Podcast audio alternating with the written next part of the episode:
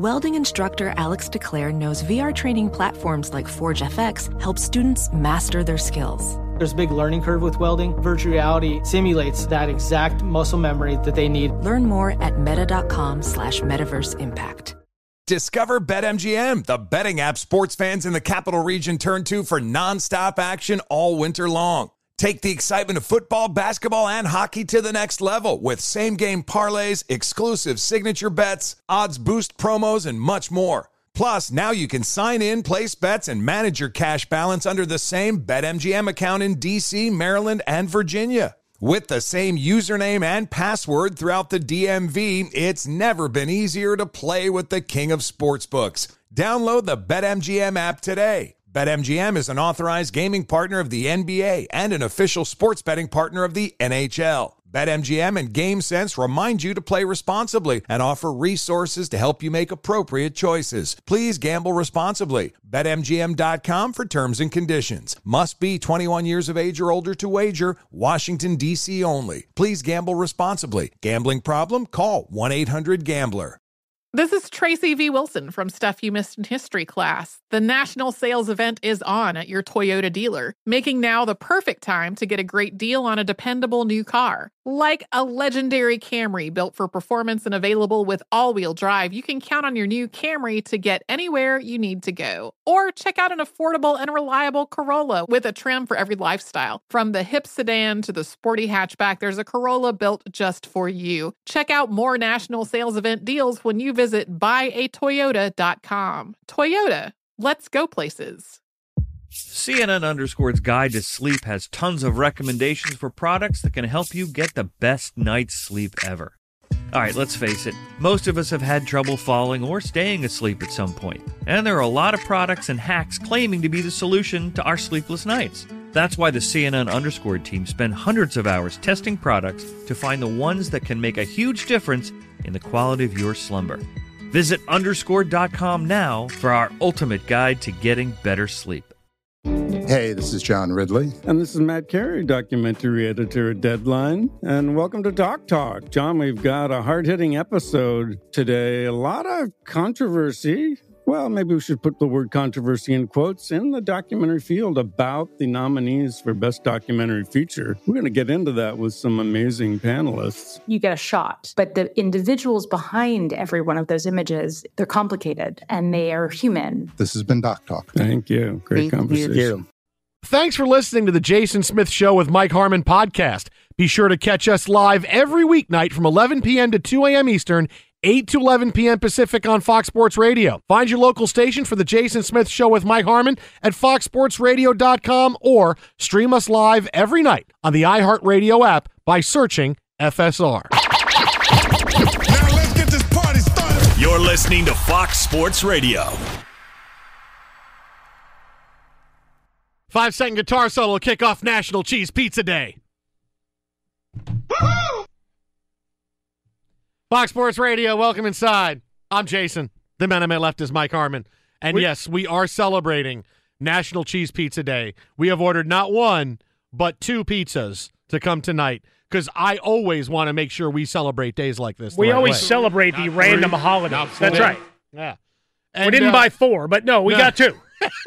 we got two. We got two pizzas for 18 bucks. Yeah. That's pretty good. Not usually- too bad. And that includes the delivery charge and the whole nine yards. Yeah, I mean, usually when it's like, oh, here's you know two pizzas, medium for five ninety nine, six ninety nine. There's a bunch of hidden costs in there, like when you fly. Oh, you want to bring a bag? It's another twenty five dollars. Oh, you want to actually sit? Uh, that's fifty dollars. Oh, you want to use the bathroom? That's seventy five dollars. Usually, it's like, wait, but why are we paying thirty eight dollars for two five ninety nine? I don't understand. Well, you added on a drink, you added on delivery tax, a special delivery charge. Special delivery Jones? What? You added on. Spe- Boy, if I could get a pizza delivered by Special Delivery Jones, that'd be pretty cool. There's probably an app by which we can make that happen. And I'm not going to make a Cosby Show joke about uh, not making that Geoffrey Owens joke. Not doing it. No, it had nothing to do with Not the, doing the it. job. I, I was looking at there. There have been services of hey, you can get an athlete, entertainer, whatever to come to your event, call you on the phone, leave you a voice message for, think for a couple they- of bucks. There's a lot of that The stuff. Super Bowl does that every year. You have athletes that you call on the phone, leave a message for people. Yeah, I forget what the name of the place was, but at one point they had like 15 things on a menu you want them to come hang out, round to golf, come have dinner, come have lunch. A friend of mine did the Super Bowl for Derek Anderson. Nice. I mean, it's crazy. She was a Browns fan. It still is a Browns fan. And Derek Anderson was doing it. And it's like, really, Derek Anderson? Hey, okay, sure. Hey, he was Yeah. the last good okay. quarterback they had. okay, he had that one year, and especially that game against the Bengals. Yeah. Remember yeah, that game against the. Bengals Oh, where it was game. a pinball machine? Yep. Like it just kept rolling up every time you looked up. There was another seven on the board. Ridiculous. Well, we are rolling inside here, the Jason Smith Show, with my best friend Mike Harmon, as the Mets continue to go for the sweep of the Los Angeles. Do- oh, is it You're too early? Too, I'm sorry, too early to say that. Mets lead the Dodgers four two. You are fake news. Bottom, no, no, that is actually true. No, that is act, stop with fake news. We'll get to Trump in a minute. Uh, it's actually true. Four two. The Mets are winning. Little little concerning that yesterday after giving up the home run to Nimmo. Uh, yeah, I was nervous going out there. That was my, you know, it's like, wait a minute, what? What? You get called upon to, to pitch in the ninth inning, you know, trying to make sure Jansen taking care of him. And, and so you have other guys getting their opportunity. Yeah, I was a little nervous, a little out of sorts. Like, yeah, that's what you need. Pennant stretch where we're flopping first place. You're just going in and out over the last couple of days. uh, You got a new leader atop the board, the guy that's got to change the flags and do all those kind of things. Really a tough job right now. Not an easy set it and forget it. So the, I'm the set it and forget it guy. Well, yeah, but I mean, a lot of times at ballparks, you'll have ordering of flags or something on the the outside of the stadium that has the standings. And think about it for the NL West, every day that guy's got to change things up. I wanted to bring this up for one specific reason. Okay. I had the chance to go to the game tonight, and I turned it down to That stay show. here with you. Well, you should have and It's broadcast the show. National Cheese Pizza. I could, Day. I could, I, I had tickets. I, I was offered tickets to go to the game tonight. I said no, I can't take this off. It's too short notice. It's a big week. We got NFL games. No, that is a big deal because normally you can't do it. complain that nobody's giving you any free tickets. No, no. So the fact that someone offered you some tickets and here you are. Listen, the Dodgers, the season's over. It's over for them. Just here, just take my tickets and go. Uh, but usually the Mets travel well, so it would have been fun to see some uh, uh, seven line guys out there. But uh, no, but I came in tonight because I wanted to do the show tonight. I wanted to talk about Sam Darnold. I wanted to talk about the Jets getting Davis Webb. All these things, but we need to begin with the president because, as we told you last night, once Colin Kaepernick's deal with Nike was announced, and he's going to be one of the highest paid NFL in air quotes players because he's not really an NFL player, uh, but he's going to be paid in line with other NFL players as Nike kicks off its 30th anniversary of the Just Do It campaign. Met with polarization on both sides. Some people love the fact Colin Kaepernick is standing up and and and doing what he's done over the past couple of years. Other people don't like it. We saw people burning some equipment and and Nike gear. I love the guy in who's been Big and Rich's band. The guy cut the tops of his socks. No, that's right. Off. You can't That's wear right. those socks. What are you doing? Just throw, Loser. just throw the socks away. I'm, I'm going to cut off the Nike swoosh off the top of a pair of socks. So John Fool. John Rich, who got a, a bigger audience and got a, a lot of exposure when he was on Celebrity Apprentice years ago. So certainly knowledge of Trump and has spoken uh, publicly on his behalf before. He he was all over Twitter yesterday, and then obviously the members of the band get involved as well. So, why this is a big win for Nike coming up in a couple of seconds. But this bears repeating because we told you last night that we knew President Trump would weigh in about the Nike controversy with Colin Kaepernick. You know, his as, as he has said before, it lifts him, his base. It lifts him if the owners make the players stand for the national anthem. It's a whole thing for him. What did he say today? Put out a statement and he told the Daily Caller, all right, we'll get to this in a second, doing an interview with the Daily Caller. I think it's a terrible message that they're sending, and the purpose of them doing it, maybe there's a reason for them doing it. Uh, the reason is to make money. But I think, as far as sending a message, I think it's a terrible message and a message that shouldn't be sent. There's no reason for it. If you are playing the President Trump drinking game and you have to drink when you hear the word message, you're hammered by the end of that statement there. While he disagrees with, quote, the Colin Kaepernick endorsement, Trump noted, it is what this country is all about that you have certain freedoms to do things that other people think you shouldn't do, but I personally am on a different side of it. That's a big, well, but that's a big part of this, This is that got not- ignored by a is- lot yeah. of people over the course of the day. I mean, this- I saw that the, the first pa- part of it of it's a bad message. That was everywhere. That was Yeah. memes. That was Yes. headlines. That was the lead on newscast. Whatever. They they conveniently forgot the second half, which was very soft and a much different message. So now is he is he backing off a little bit of this controversy because that was stunning to me. I thought he's going to come out just blazing on this. Players shouldn't shouldn't kneel. All of these things because on a day where Brett Kavanaugh's first day of confirmation hearing goes so poorly that there's a meme of him allegedly blowing off the dad of one of the Parkland shooting victims. There's video of allegedly one one of uh, Brett Kavanaugh's clerks or people on his team giving a white power sign while they're on television. So he's dealing with those controversies. And oh, by the way, Bob Woodward's book, which has come out detailing the inside goings on of the White House, in which Chief of Staff John Kelly said we're in crazy town. All of these things are happening today. Allegedly said. Allegedly. I've said in- allegedly enough in the last couple of Well, but you have to add one there too. All okay? You got to cover all your bases. all, all of these things are happening today. All of these things. This is just today. And Trump said, nope, I got to make sure I do an interview with the Daily Caller and talk about Colin Kaepernick. Which is the e- most easily That's- digestible? that's it. the Colin Kaepernick Nike deal. That's Yes, the easiest, lowest hanging fruit out of all the. Of all those others are it so nuanced.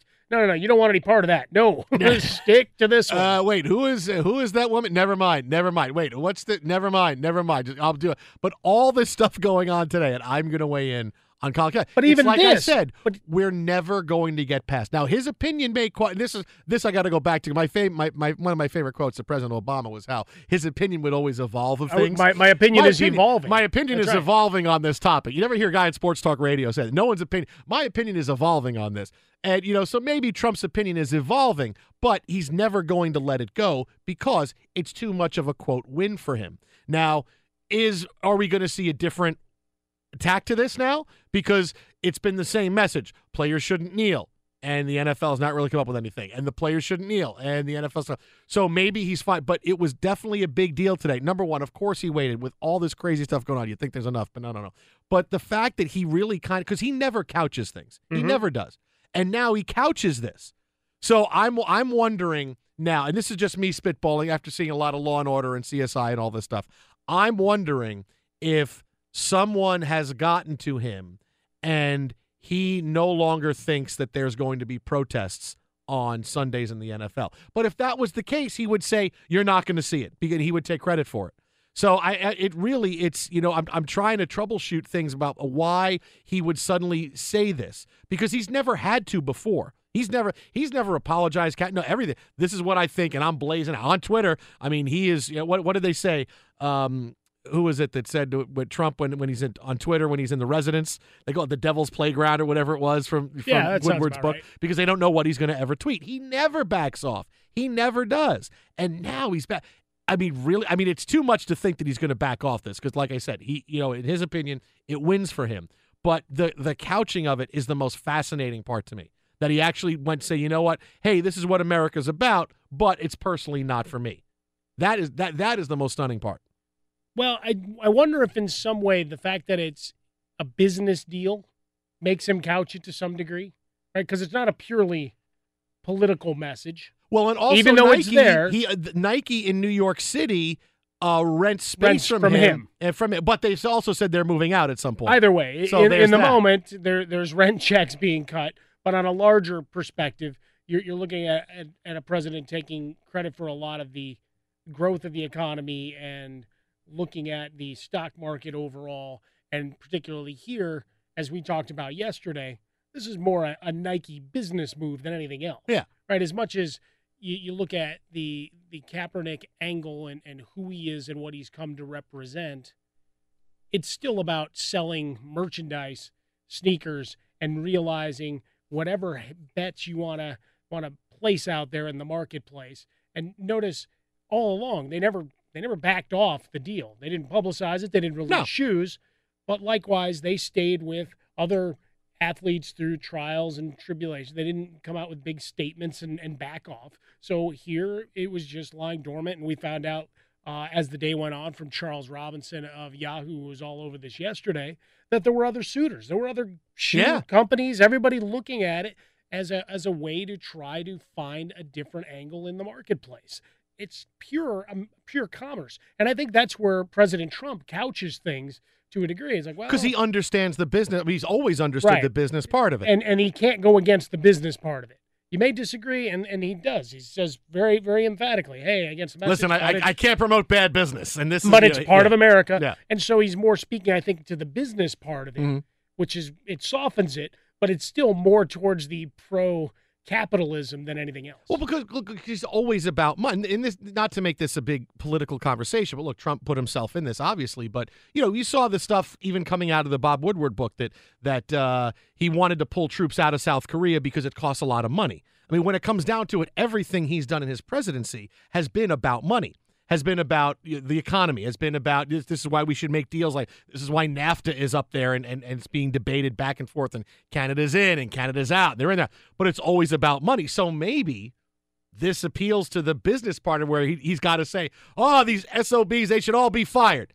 But I got to say, this is a pretty ingenious idea. You, you, want to you can't sneakers. blame a good strategy, Nah. right? And I'll, you know right? what? Your old your old line. I can't fault a good strategy. No. And what do we talk about with Nike? Eh, And everybody jumping on the fact that stock was down today.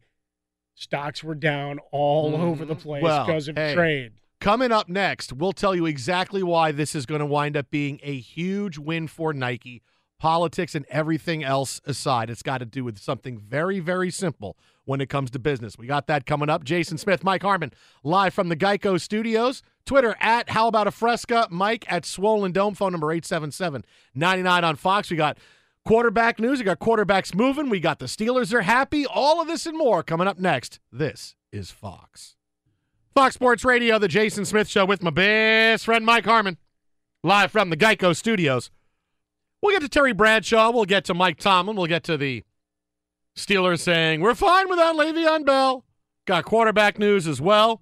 But to finish our conversation minutes ago about Nike and Kaepernick, we talked about President Trump weighing in today and surprisingly not going full throated and ripping Nike and Colin Kaepernick. Maybe the businessman side of him is going, well, if they're going to sell more sneakers, I guess it works out okay. Straight cash. Or if even if it doesn't mean money for Nike, just say people just throw their most people throw just their Nike apparel in the back of a closet. Yeah.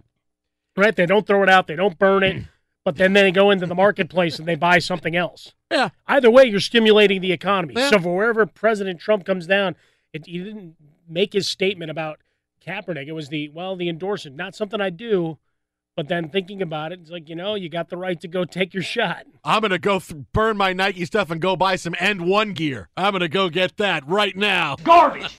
well, I mean, L.A. Gear's got a big lawsuit right now with the uh, Chargers. I'm getting a pair Rams of and- Starburys right now. But here's the thing about Nike and why this is going to win for them. Early parts of the day today, you saw the fake news headline. Here's Nike stock down 2%. Nobody likes the Colin Kaepernick signing with Nike. And you see people on Twitter who are burning their Nike gear. And it's, oh, look, see, already. And that is fake news. Not that Nike wasn't down 2%, but Nike was down 2%. So was Adidas. So was Puma. I don't think Colin Kaepernick signed deals with Adidas and Puma as well. And you would think that if stock in one, if Nike would go down, it would go up in somebody else. So that whole thing, that was fake news. Just because somebody says something doesn't mean it's not true. Doesn't mean it's true. Right, you got a little bit of a bounce for Under Armour, all of uh, thirty-four cents a share. Yeah, that's almost uh, it's Yeah. about one point eight percent. Mhm. So it's a little bit of a bump, and I, we're certainly seeing that on Twitter. We've gotten a couple of responses. Thanks for voting uh, with your Twitter 140 characters. Appreciate you. But the the idea being that money is going to move, and today you had stuff about trade agreements and larger global economic perspectives, plus the national coming out of a national holiday, several days of trading, Sure. everything else. It all comes together. You're going to find out because they haven't released a product. No, you can't. Okay, you haven't released a product to find I'm out gonna- sales. because because twenty people on Twitter are burning their Nike gear. Suddenly, oh my God, it's everywhere. It's like when LeBron James got mad. One person burned his jersey. Oh, I can't believe it. It's an epidemic. No, one person did it. but if just because that's get played person does 15 it- million times, exactly, it's been people burned think it's 15 everywhere. million times. But here's why this is going to work for Nike. Number number one now, Nike is the cool resistance brand, right? They're they're they're the rebels from Star Wars. They're the cool rebel brand. Hey, you know, look, we're not afraid to be out there on the edge. Hey, I like that. I like cool. And who likes cool? Young people, kids. Who buys sneakers? Hey, guess what? It's young people and kids. Not that everybody doesn't buy sneakers. Of course they do. But who are the people that Nike's trying to reach? Is Nike trying to reach the 45 year old guy who says, oh, you know, oh, all these NFL players disrespecting the flag, I'm not buying Nike? Or are they trying to reach the 16 year old kid who wants to go, hey, yeah, I want to get sneakers like that. I like Colin Kaepernick. They know. They know who's going to buy gear, and they are putting Kaepernick gear out there for everything. It's not just going to be shoes, it's going to be everything. It's going to be jerseys, gloves, shirts, pants, shoes, balls. Hats. Hey, orange balls. Uh, That's what they're that's what they're doing, and that's who's going to buy the. That, that's who Nike. Nike. Tell me one Nike commercial that you've ever seen that has been aimed towards over forty. No, it's young people, and young people simply don't care about, and they don't have the long-standing politics. They don't have the long-standing care of, okay, I believe this, I believe this. No, I want to buy cool shoes. Okay, that's then that's who Nike is going, and that's who's going to buy it because they think, okay, Kaepernick's a cool rebel. You can like or not like Kaepernick, and I've said many times, look, this is a guy that got into it and it, it did, you know, for he's pushed into it. He his motives weren't always great, but this is where he's at. People are going to buy those sneakers. This is a company that is in business to make money, to increase no, uh, awareness of their brand, and to dominate a shoe market and an apparel market. That's what Nike is doing. This is a huge success. They're right now, they are doing keg stands, although not if you're won the Stanley Cup. They're doing keg stands in Nike offices right now going, we could we can't buy this kind of publicity. No, but that's This the point. Is you- we talked about it yesterday. You that's got- not a keg stand. That's just like somebody emptying a bottle, Sam. Come on. There you go. Sorry. According to the Apex Marketing Group, in less than 24 hours since that spot went up on Twitter, they received more than $43 million worth of media exposure between sports talk radio, sports television, all the news channels, you name it. Everybody had it. Top stories on Yahoo and through the Google searches, everything else. Just You kind of that old man there through I the Google. through I the searched Google it through the Google, and I saw I, I came up with what I had. It was through the Google. I was going to say the search engines, but there's really only one anybody uses. Oh. So I caught myself mid sentence to say, "Oh, you know, googling." I searched through the Google for the Not- Ant Man, the- the Ant Man versus the Wasp, and then I had McDonald's. Now get You- the hell out of my house. you leave the McDonald's alone. Now, the fact of the matter is, you're you're looking at an awful lot of free advertising coming out of this for Nike, and, and we we talked about this a bunch yesterday, but now there's some quantification of it, and and you look at that, and that's just day one. That's before any sneakers or any apparel or whatever the slogans they're going to be that put on T-shirts, because that one's too long for a T-shirt. Yeah, yeah, But yeah, yeah. When Yeah. you, when they figured out, and the memes that it inspired. Uh-huh. Whatever you feel about the Colin Kaepernick ad, Yeah. if you didn't like the memes, you're dead inside. the Jay Cutler, the Jon Gruden, Oh, the Jay Cutler President Trump, just all the way through. Yeah. There were a million of them that were just funny as hell. But the, the, the fact is that Nike, in a short term, no matter what they're paying Colin Kaepernick, they won. Just that's ad dollars they didn't have to spend just by putting an image out. Twitter at How About a Fresca, Mike at Swollen Dome, the Jason Smith Show with my best friend Mike Harmon. Trust me, Nike is already winning. And any, if you say, oh, they're down, fake news, fake news. Meanwhile, what's real news coming out of Pittsburgh is that Terry Bradshaw still doesn't like Mike Tomlin. Now, the Steelers today, to a man, said how confident they were. Hey, no Le'Veon Bell, we're fine. Right? James Conner's going to be great. We'll get to that coming up in a couple of minutes because this has long ramifications, not just on the NFL field, but in your fantasy drafts, all of these things. But while this is going on, and the Steelers are getting ready to play without Le'Veon Bell, who, oh, by the way, still didn't report. If he doesn't report by tomorrow, then you're not going to see him until November 13th. But while the Steelers are dealing with that, Mike Tomlin and company had to deal with Hall of Fame quarterback Terry Bradshaw, who continued to not like Mike Tomlin, as he talked about today on 97.3 The Fan. I played for a tough sucker, and I was afraid of him. And we played our ass off for him because we feared him. And I don't see that with this guy. He's chest bumping and all that. And I'm just, I'm sorry, but uh, he's not my kind of coach. Does he get suspended like Braylon Edwards? No, I don't. I don't think he does. He didn't curse. That's why Oh, he didn't okay. curse.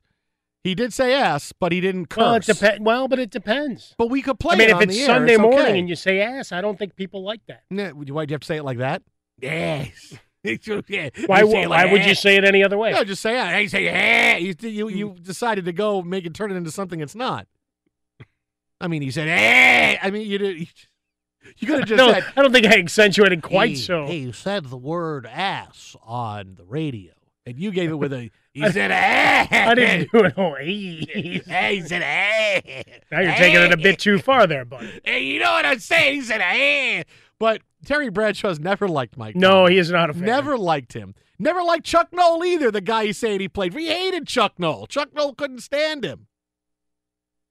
No, and then they went after the performance last year, started talking about the loss to Jacksonville and a shootout and everything therein. It- We've seen this from Terry Bradshaw for years. It's been the the ongoing can't get over. Like no, he got over before. Like right now, there's just a lot swirling, and I think to some degree, when you when you talk about Coach Tomlin at at present, I would would think Terry Bradshaw is to some degree just trying to say, hey, get your arms around your team here figure out a way, and not that it's his job to go find and and get Le'Veon Bell back it back to work, but certainly there there's a lot more going around in the Steeler locker room. Remember, we had the Instagrams, all of that stuff. That it's not controlled, that it's a little looser. Well, look, the, the only thing before we get into the James Conner, Le'Veon Bell part of this is that, and, and Mike Tomlin's not doing anything that isn't just a natural byproduct of when you've been the coach for a long time. Eventually, your message gets stale. When it's the same people for the same amount of time, you're hearing the same stuff. It just happens and people tune you out. You could be a great coach. I think Mike Tomlin is a hell of a coach. He was the first new old school guy.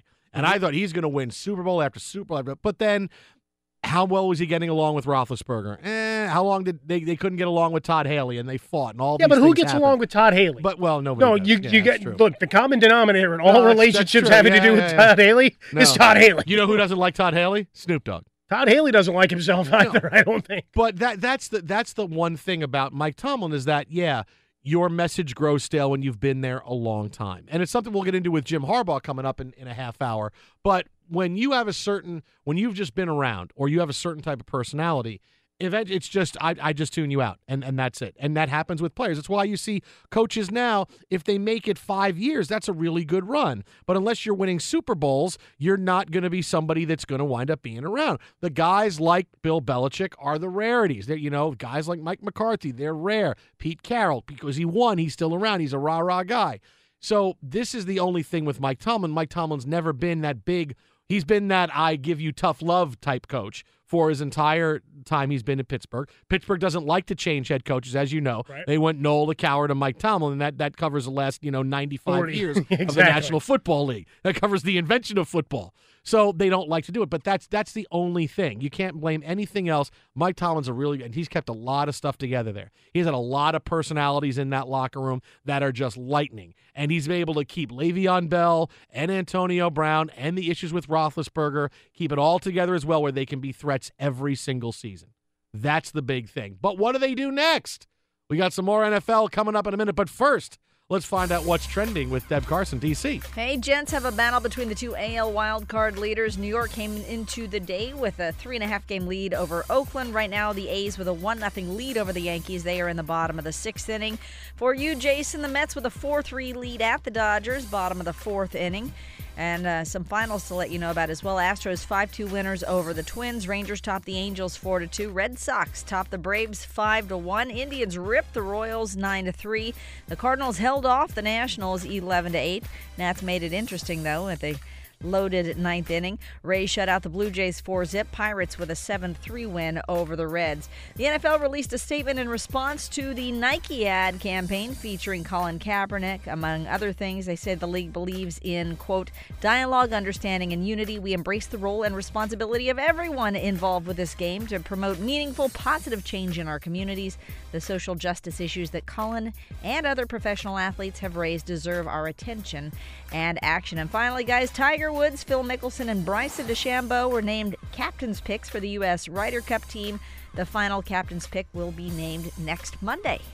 Thanks, DC. As always, appreciate it. You bet. Uh, we are live from the Geico Studios where 15 minutes can save you 15% or more in car insurance. More info.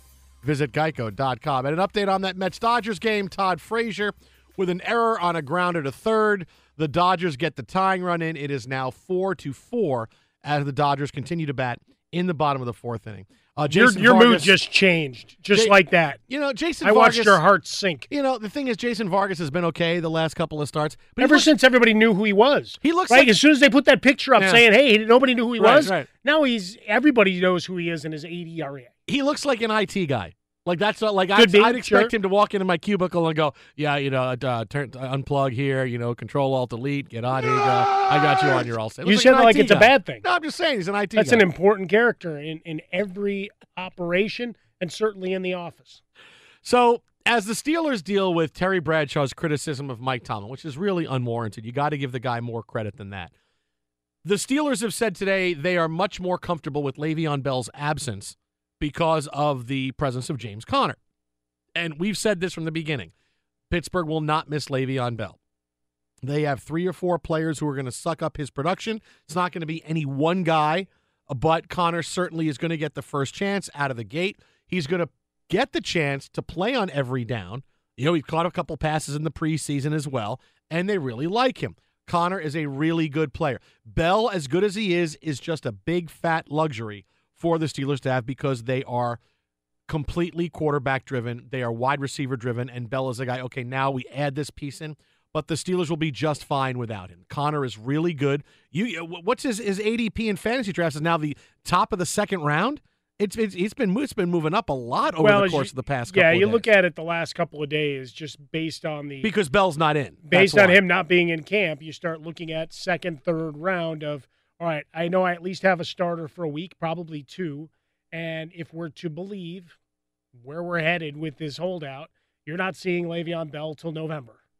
and that's and that's the thing is that for Le'Veon Bell, something we haven't gotten into with him because now he's he's he's sucking up all the drama as we get ready for Week One in the NFL, is that you know what it's like for players who are so over the top getting paid, right? Odell Beckham, all I want to do is get paid. Anybody who is so over the top about getting paid, once they get paid, they're not the same player. They wind up getting dinged up. They miss games more often. They don't produce as much because they got paid. They got their big payday. And they wind up being less of a player. Darrelle Revis, less of a player. Anybody. Le'Veon Bell's desire to get paid makes Odell Beckham look like he is, is just going to, a guy that accepted whatever contract extension they gave to him. Le'Veon Bell is so over the top getting paid to the point where I might not report until the middle of November only so I can accrue a season towards free agency because next year someone's going to pay me. Can you really honestly feel good about giving him a lot of money thinking you're going to get the best out of Le'Veon Bell when all he's about when if he really wanted to have a big season, he would have been in. He would have said, "Okay, you know what? That's it. I'm done. I'm here. I'm gonna get. I'm, I'm gonna get paid. I'm gonna show everybody what they're missing. I'm in camp because even Odell Beckham came to camp. I'm gonna be in camp from day one. I'm gonna put up 1,700 yards rushing, another thousand receiving. I'm gonna be that guy. I'm gonna have a 2,500 plus yard season, and I'm gonna get paid. But instead, he has shown that I'm looking out for myself, which you have to do. You have to do that At this stage of your career, he's already in bonus territory for most running backs, right? Because he's in year five. Yeah, yeah. That's that's kind of a big deal. But in the end, really, you're increasing your brand and your value if you come in and show that you at least want to play. He is like a mercenary right now. And this is not going to fare well as far as how people think about him in the offseason. Boy, if all he wanted to do was get paid, and until he got paid, he decided to not show up. Do I really think if I give him money that it's gonna it's gonna end all my troubles and oh great we got Le'Veon Bell now? No, Le'Veon Bell's gonna wind up being hurt more often. He's not gonna put up numbers he did. He's gonna blame the scheme, the fit, whatever it is. Meanwhile, he doesn't care because he's gonna collect dollar after dollar after dollar. Well, because that's it, right? We're going into year six. So we got five in the books. You're looking at already 1,200 carries, the innumerable receptions along the way. A lot of work for him. A lot of a lot of carries, a lot of touches. Even going back to his time at Michigan State. But what else do you have? The knucklehead effect. He's in the program, right? He's in the league office, and one screw up becomes a bigger bigger issue. And he's had injuries. So you're you're going all that plus the dollars. Like the dollars itself and and what that means in terms of want to and and quest for greatness and whatever that that's a whole other part of it. You still have these other base things that you have to deal with if you're a franchise looking to give him money. You're, you're looking at a lot of wear and tear on his body, plus those other factors of past injuries and his past suspensions that become an issue if you're going to look to give him a three or four year max deal. I mean, there'll be teams that'll line up. It's just a question of what's that dollar amount and, and how do you how do you leverage it so you're not grossly overexposed with the guaranteed money that you have to give him. Because Todd Gurley's deal changes Mhm. changed everything. Yeah, so, and so, someone will pay him, and it will be an awful thing. It will be all they, they will say, "Oh, we got Le'Veon Bell, and now it's going to be well, you paid the guy, so why why is he going to go crazy now?" Obviously, he doesn't care that much about anything else because if he did, he would find a way to make his maximize his value, and he's not. All he's done right now is potentially hurt it. Because what if he comes in and he and he's and he's dinged up? He comes in and tries to rush into the lineup and he's hurt, or he doesn't come back until November. And by this time, the Steelers are rolling and they they're working him back in, and he doesn't he doesn't play great. Oh, that's going to cost him But money. you get nervous about hamstring injuries. I mean, that's the one thing that keeps coming up. The the little little things because you're not in game shape and you're trying to get right in, and the Steelers will if once he's available, they're going to want to die, you know, get him in at 10, 15 touches immediately, perhaps even more as much as you have other options. You know, you're looking at Samuels, you got Ridley on the the roster as well as Conner. So you got three other backs to pick it up. But They'll the temptation's going to be there to to try to rush him back because what are you going to do? He's in his last year, Mm-hmm. he's tripping over his tongue by week twelve because they have run the hell out of him. But maybe they're not because and and maybe this is Mike Tomlin saying, "Hey, you know what? I'm gonna I'm gonna call Le'Veon Bell's bluff." But look, here was him from today on how happy he is. When he gets here, that's when we'll start quantifying all Le'Veon Bell related things, his overall readiness, the amount of time that we have between his arrival and our next competition, et cetera, et cetera. We'll weigh all of those things at the appropriate time. Right now, we're just singularly focused on the guys that are here and working and have been here and working and kind of building a plan around variables that we know. Uh, that's the appropriate thing. I don't think quantifying is a word. I think you got caught there a little bit. I kind of dig it. It's though. either quant well quantifying. It sounds like it would be a pretty good word. Like it sounds like something that'd be a business term. Do we get Bacula into it? Yeah, like oh, He did sell it though. He, He did. sold it. Oh, he sold It it. was Yeah, believable. Don't pause. Keep going. Oh, yeah, Blow yeah. right through it. Exactly. who am I talking about again? Le'Veon who? Never no, heard of him. Don't worry Who? about it. No, we're all set.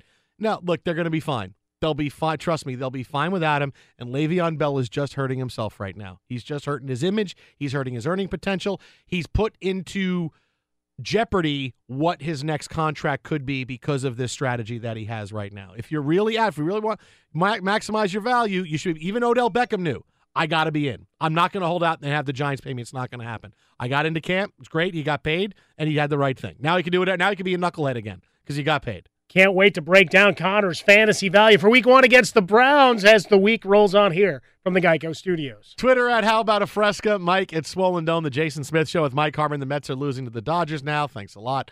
Uh, coming up next, something happened today that may have my opinion evolve on one player in the National Football League. I went from this guy's overrated to, oh, you know, now I really like this guy. What could possibly do that? Tell you what it is next on Fox. Tell me last week in one word. What would you say? I dominated. Carmen. Great news! Great news! You want to save money? Switch to Geico. Go to geico.com, and in 15 minutes, you could save 15% or more on car insurance. The Jason Smith Show with my best friend, Mike Harmon. And my opinion is now evolving. You like how we, we made this a theme? the That's first that's pretty good. show. Yeah. I say you've never seen a sports talk radio host say their opinion is evolving of something, but my opinion is evolving now on Andrew Luck. Really? You just saw enough in the preseason to make you feel like he's back physically, that he's going to be able to command that offense and dominate, getting back to those highs of, of years past? Not remotely. You've trusted that offensive line that they've rebuilt and Not at all. reconstituted? Nope. Frank Reich has instilled so much confidence in you. Nope. You like the look of that AFC championship game banner that they raised? Mm, no. Marlon Mack is your fantasy. Oh, no. Wilkins is your guy. What about Marvin? Your landlord Marvin. No! I just got robbed by my landlord Marvin. What about Marvin Harrison? You want to pay tribute no, to him? No, no, that I kind of like. I, I like the I like the video of Marvin. I think I'm going to pull that back up in, in a couple minutes so we can relive that greatness. None of those things are what, what are putting you over. Marvin, what are you doing, Marvin! Here's He here's stole my hat. here's what's changing my mind on Andrew Luck for something completely different. And now here's something you'll really like. One of the best Twitter accounts is Captain Andrew Luck. Legendary. You know, Luck with the the beard, and someone came up with the idea of of making him into a a Civil War general. And all the tweets are done in the vein of how someone would talk during the Civil War. Ryan Van Bibber. Yes, to give him his proper credit. It is a uh, it is a it is one of the funniest Twitter accounts you could possibly want to read. 412 tweets. Talk about operational efficiency. Right? Yes. 412 tweets. Two follow. He's following two people. 270,000 followers. So for, for instance, go ahead, read one. Dearest mother, and so ends our exercises.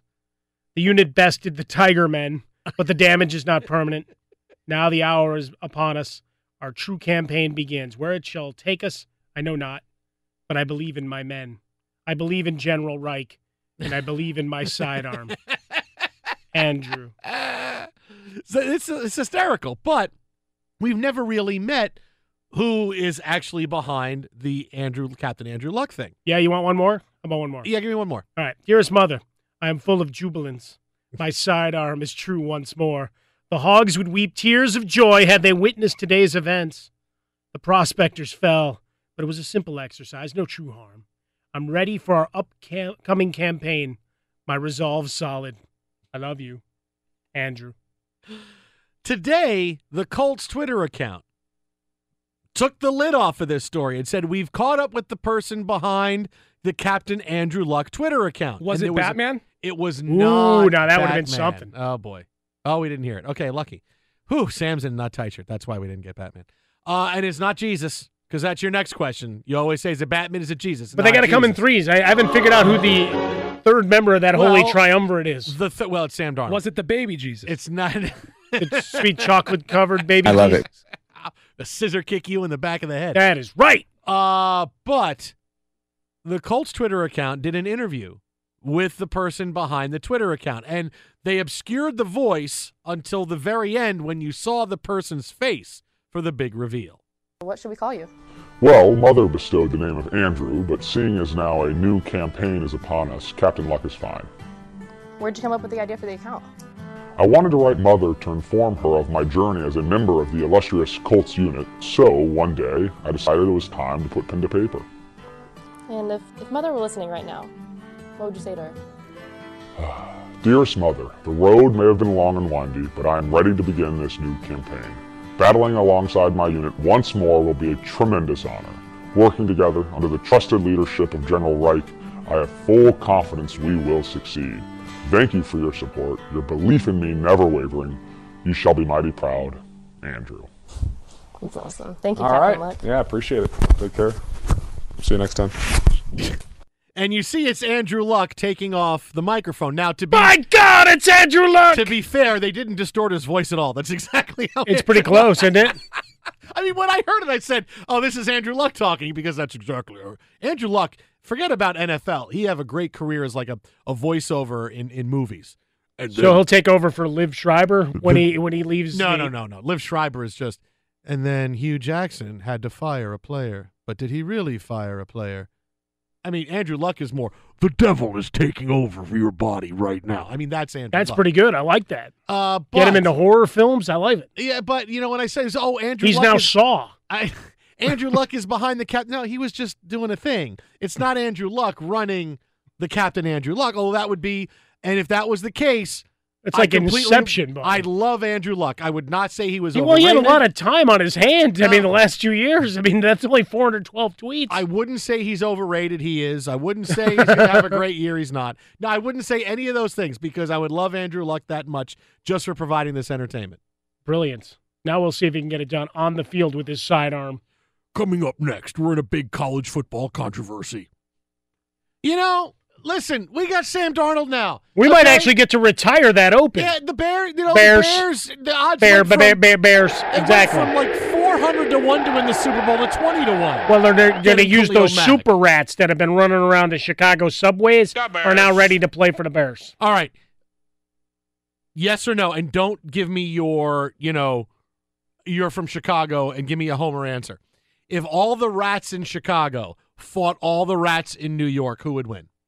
Oh, it'd certainly be the Chicago Rats. They're Ah, a j- come- superior rat. No, there's not. There's not even not nearly enough. Are you kidding? You would send like here's like ten thousand rats, and then New York would have like hundred thousand rats. Chicago was named the rat capital put- of the country. If you put all the rats in Chicago in a field and all the rats from New York in a field, the New York rats would no, win. but here's why the, the, the Chicago Rats win.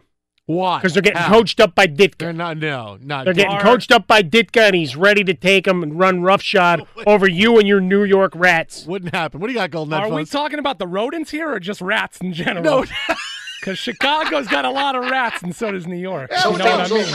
No, we are all to see a rat. we're all on the rodents, and you know what? And the pizza rat, instead of you know, you know, you know, when you go to battle, you carry the flag. The pizza rat would be carrying a slice of pizza. he's the guy leading you into battle with a He'd be slice like- of pizza like on his Denzel back. at the end of Glory. Yeah, he but plants but, the flag. But the Sorry, Chicago, but the. Chicago Rats carrying a deep dish pizza, showing once again he is a stronger rat. Because it's got rat in it.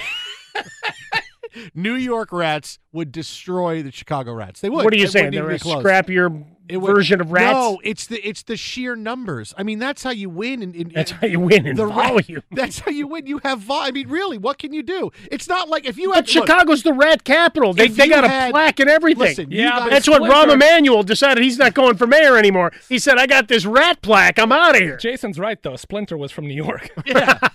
and just you know, look. That's a fair point. You Once you bring in the mystical rats, we got a whole other thing going on. You guys may have the 300 of rats. Like you may have like you know, they're pretty but- Sparta! But look what happened at the end of 300. Sorry, it's spoiler alert. The sheer numbers. We you- we would have the Xerxes of rats in New York, and we would destroy you. That's It a would- hell of a battle, though. Close. Hey, Ferrante, get If to it. you had- rat battle. If you had a Hunger Games of rats from New York against rats, Wow, from now it's the Hunger Games the of New rats. York Rats. would- I mean, come on. What about the Boston rats? No, no, no, no. Philadelphia Yeah, rats might give you a run for your money. Oh, So famous all rats. Yeah, Would have but loved to be a rat. Again, it's the sheer number of rats in New York, and they're all more brazen. They're much more brazen than rats in other I cities. don't know. I Yeah, I they're met a immune to everything. Well, that's Yeah. a whole other thing. See, Uh, because you know why? Because they eat all the cockroaches, and that's how you become a big, strong rat. A big, strong rat eat cockroach. They hang out on the third rail of the subway. No fear. He got zapped. What's, what's that mean? Is he dead? I Nope. got, I got run over last week. I turned into two different rats. That's what happens. You run over a rat in New York and just splits into two like a worm. And suddenly it's, oh, there's two rats now. A head pops out of the middle and the tail pops out of the, hell, the they're other one. gremlins now? What happens? They pop out that way. I tell you, the rats. I'm telling you, rats, Rats. in New York. Rats in New York, easily number one. If you had an AP top 25 preseason ranking of rats, New York is at the top. How What's many pet level? rats did you have growing up in Staten Island? Oh, well, define pet. Like, did it have to be living in the house or could it just have been in the backyard? oh, the backyard, you had thousands. Oh yeah, yeah. Oh, it's yeah, it's amazing. You, oh, you, one rat just spawned so many. I mean, it's amazing. No, no, not in the house. I wouldn't have. Although I will say, one time I thought a possum was running across uh, the telephone pole in in uh, outside my house once. I'm like, wow, it's a big possum. Like, oh no, that's a rat. One of So- your uncles or cousins was definitely a rat. Well, we had a um, a plum tree in the backyard of a place we lived at here in Southern California, and at one point there were animals going up on top of the the garage that looked like small bears. Yeah, oh, they were yeah, just very large raccoons. Yeah. if the rats are a bear and the bear's coached by Ditka, then the Chicago Rats. Chicago Rats win Um, in a rout, my friend. but it's, it's not even close. Twitter at How About a Fresca. If you want to get in on this rat Yeah. business, If you and want- how about a Fresca we're gonna, at Swollen we're gonna put up in a 10 team fantasy draft. You are drafting the New York Rats first. with the first pick in the rat draft. then on the button, I'll come back around and I'll take Oh, like you know I'll take like Los Angeles and San Francisco because you know Are they leaner, leaner and speedier, and we could use them as dual purpose threats out of the backfield? What are you we know, talking you about? You can't just play this rat on first and second down. They can, but you don't have to come off the field. And then we go Jon Gruden, and we got a fullback rat. You know, I didn't like that rat, so I had to get rid. Um, look, you want to know what the deal is with Jim Harbaugh? It's been a really horrible last 72 hours for the Michigan head coach. It was after an abysmal opening offensively for Michigan against Notre Dame, where really everybody is calling for his head. Everybody wants him fired. You can now look at odds online. That's right. What's his next job? Jim Yeah. Harbaugh's next job is going to be. Is it going to be with Michigan? Is it going to be in the NFL? Is it going to be in a broadcast booth? Where is he going to be? And there doesn't look to be a solution on the horizon because, as we said last night, the offensive line play is terrible. And it doesn't matter. Shea Patterson, Dylan McCaffrey, Tom Brady, doesn't matter who you put back there. If they don't have an offensive line, they're going to struggle. And I watched Notre Dame run the same exact stunt over and over and over again. And they kept getting pressure on the quarterback because Michigan couldn't figure it out. Braylon Edwards was the latest to jump in. This is where we get to just what the deal is and what is the issue with Jim Harbaugh. Braylon Edwards, former Michigan star, puts out on social media over the weekend, now analyst for the Big Ten Network. Suspended analyst for the Big now Ten. suspended because he criticized Shea Patterson as playing scared. The offensive line was bad. He cursed in his tweet, and he got suspended as a result. He apologized today for calling out the players by name. He called out the team center. He called out Shea Patterson, but he said, My opinion is still the same. Michigan football, it's just trash, which is what he said at the end of his tweet. Well, here's a, here's a tweet that he put out. Um, what 1046 on the third. So funny, everyone's worried about my tweet, tweet as opposed to the real issue. 0 17 on the road against ranked opponents, 1 and 6 against rivals, and the one win was against a 3 and 9 Michigan State. Last thing I'll ask, and really think about this before you get mad: Is Michigan better than Iowa? That's I good. got uh, That's Iowa good. Sam See, fired up. That's there. solid analyst stuff, but the fact he was cursing in the middle, that's that's not what an analyst that doesn't pass the smell test. And that's that's something okay, you know what, you embarrassed us because he's a Big Ten analyst. That's what he is. He carries that everywhere. He can be a Michigan alum, he can be upset, he can be all things, but because he cursed that way and, and what that's what got him in a lot of trouble. Now, Harbaugh did respond to Braylon Edwards after Edwards' comments, and Jim Harbaugh standing up very defiantly, having everybody's back. Number one, first of all, it's not true. It's not factual. There's nobody in our program who thinks those things about any player on our team, let alone the two players that, that he described. You know, on the other level, you know, it's disappointing that a member of the Big Ten Network would choose to attack the character of two of our players. That's disappointing. And I would say that somebody wants to attack the character of anybody on the ball club, I mean, come after me, not our youngsters. I'm a man. I'm 54. Come after I really me. thought that's where he was going to head with that, and then just start chuckling like a lunatic. There's all kinds of things thrown out there as to what's wrong with Harbaugh. Why is he failing? Why is why is this time different than it has been for early in his career? And Iowa beat them six or seven. Six by the out way, of seven. Brad. but they they avoid Iowa this year, right? That's the one thing they don't get to play. But they got to play a. They have a three week gauntlet of I believe it's Penn. It goes Michigan State. It goes Penn Northwestern, State. then- no, no, no. Come on, now let's be real. It goes Penn State. What do you mean? Let's be real. the, the true What do you beginning- mean? What, what the do you true mean? Beginning of the gauntlet. If they got a bad offensive line and bad quarterback play, what are you talking well, about? well, then it doesn't matter who they play. Then, then the whole schedule's a gauntlet. All right, this is the biggest gauntlet ever. It's a Thanos gauntlet. We already got boom. We get that, that, that. But the, here's the deal with Jim Harbaugh. First of all, remember this, and I'm going to begin with it and end with it. There's nothing that wouldn't solve this other than having a star quarterback, and it's amazing that Harbaugh has not been able to find one as of yet. We don't know about Shea Patterson, but he has not been able to recruit a next great quarterback, which is stunning. In this case, Jim Harbaugh's run, second run in college, looks like Steve Spurrier's second run in college. Spurrier was the quarterback guru. All he did was get quarterbacks to come to Florida. And no matter who they were, they were in there and they played great. Danny Wuerffel even won the Heisman Trophy. Terry Dean was a great quarterback until he lost the job to Danny Wuerffel. That's all they had. Shane Matthews, all quarterback, quarterback, quarterback. And then what happened? He goes to South Carolina and he can't get a star quarterback. He gets a couple of guys who are okay, but he never gets. And you would think Spurrier could get a star quarterback to show up, hey, come play for me at South Carolina. He couldn't do it. So South Carolina only got so high. Same thing with Michigan. You would think Harbaugh in his second go round would come up, hey, he had Andrew Luck out, got me bring somebody to Michigan. And he hasn't done it yet. And that's the real issue. Nothing that's wrong with Michigan wouldn't be solved by a really good quarterback because everywhere else they got all kinds of talent. They have five guys on that defense right now starting. They're going to be top three round picks in the NFL draft. Their defense is loaded. They have enough skill position players, but he can't get a quarterback. But here's the thing that is what's going to push him out before he is ready. Harbaugh is a very intense guy. And when you're a rah rah guy, you know, we talked about this last hour a little bit about the the merits of being a rah rah guy versus not being one. If you are a rah rah guy, you wear out your welcome much faster than everybody else, right? If you're if you're a, if you're one way, if you're a rah rah guy or you're a complete disciplinarian, you have to win right away.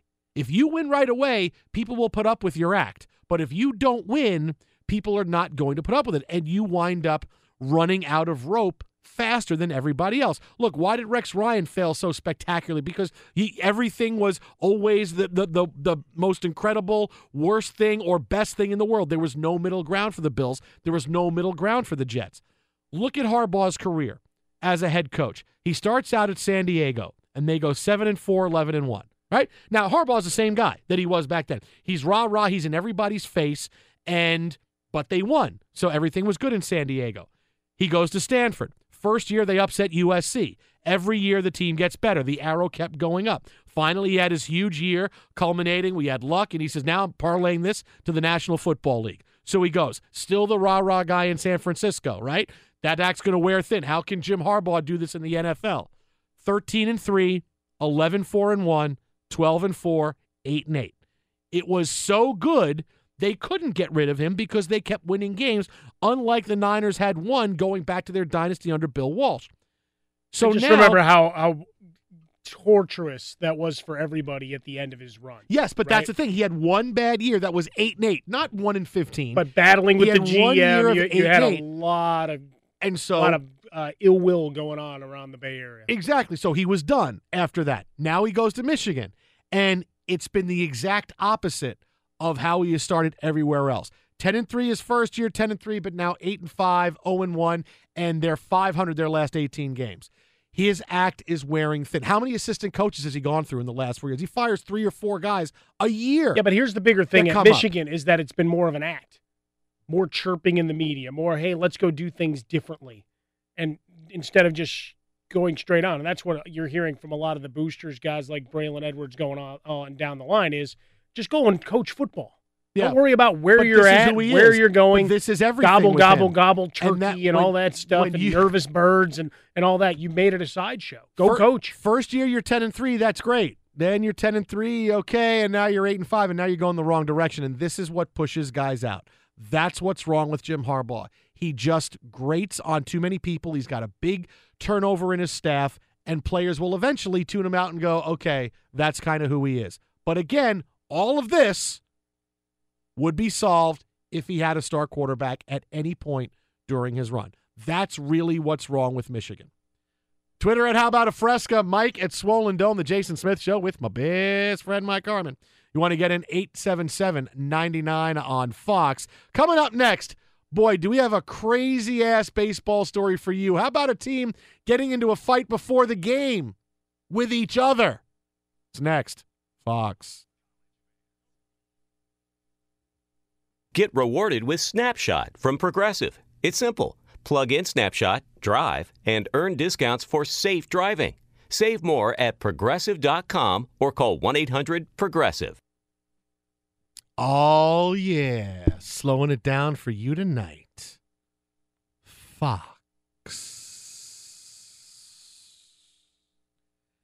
Rubbing myself down with hot oil. Oh. Getting Ready for another night of love sports. A little bit early on that one there, Zippy. Jason Smith, Mike Harmon, live from the Geico Studios, just grooving to the progressive music. Uh, big goings on in Major League Baseball, and I say big because we actually had a team get into a fight before their game tonight. It's that time of year. Oh, by It's the winning way, time and it's fighting time. It was with each other. That's all right. To help us break this down, we head to the hotline right now. Bring in Fox Sports One, MLB Network, and brand new Big Ten Michigan football insider, Jon Paul Morosi, to defend Jim Harbaugh after that horrible loss to Notre Dame. John Paul, you have the floor. Goodness, goodness. Well, I, I thought uh, the, the first thing I would mention was uh, we'll have to see if the commissioner's office will be making any suspensions for a fight that occurs within one team. I think that would be a, a first, perhaps, depending on if there's any disciplinary action arising from that. But uh, but to your Harbaugh question, there are many ways to look at this game. Uh, there are. Uh, I, I'll make this point. Um, Michigan had a chance in the waning moments to tie the game, despite not scoring an offensive touchdown until there were less than four, five minutes left in the fourth quarter. So uh, they were fortunate on many levels to even still be competitive in the game at that moment, and yet there were also times in the game where big plays, the the the botched field goal, Patterson getting sacked out of field goal range, the the Winovich late hit. There were there were some moments where Michigan certainly could have uh, steered that game into a more favorable spot. But the, the reality is, uh, I believe now Harbaugh's record in rivalry games is one and six, and uh, and that is a surprise. Well, because uh, all the ways you want to look at that game, I look at the game this way. There are two columns. There is a win column, and there is a loss column, and that game went in the loss column. Th- that is uh, that is that is true. That is true. I, mean, I cannot I cannot dispute that. I think in these in these circumstances, when when passions about college football run hot, uh, the, staying within the lanes of specific information are and that which we that which which we know is true undoubtedly is usually a good policy. And, and I'll tell you this: Michigan, when you think about losing that first game, um, they have got four really tough conference games. Ohio State, Michigan State, both on the road. Wisconsin and Penn State both at home. and again, they've got Nebraska, yeah. Northwestern on the road. I mean, this this is a this is a tough, tough slate. They could lose four games in the regular season and still have a decent football team. All right, now you said the magic phrase there, Jon Paul. Tempers running hot. And while we shift from the Michigan Wolverines football program, we get to the Seattle Mariners, who, look, they were having a great season. Every year you pick them to win the, the AL West. At some point, they will do it for you. Uh, but not playing well as of late, falling behind uh, the other teams in their division. Last night, Dee Gordon misplayed a fly ball in center field, and that led to a two base error. They beat the Orioles two to one, but that didn't sit well with shortstop Jean Segura. And so Segura and Dee Gordon get into a fight before the game tonight. The hmm. double doors leading into the clubhouse burst open. Players were shoving, shouting. There was a skirmish. Scott Servais said, Listen, guys are passionate. We got 35 guys in this locker room. Wow, Jon Paul, I'll tell you what, we, we've seen many fights this season. This is the first one between teammates.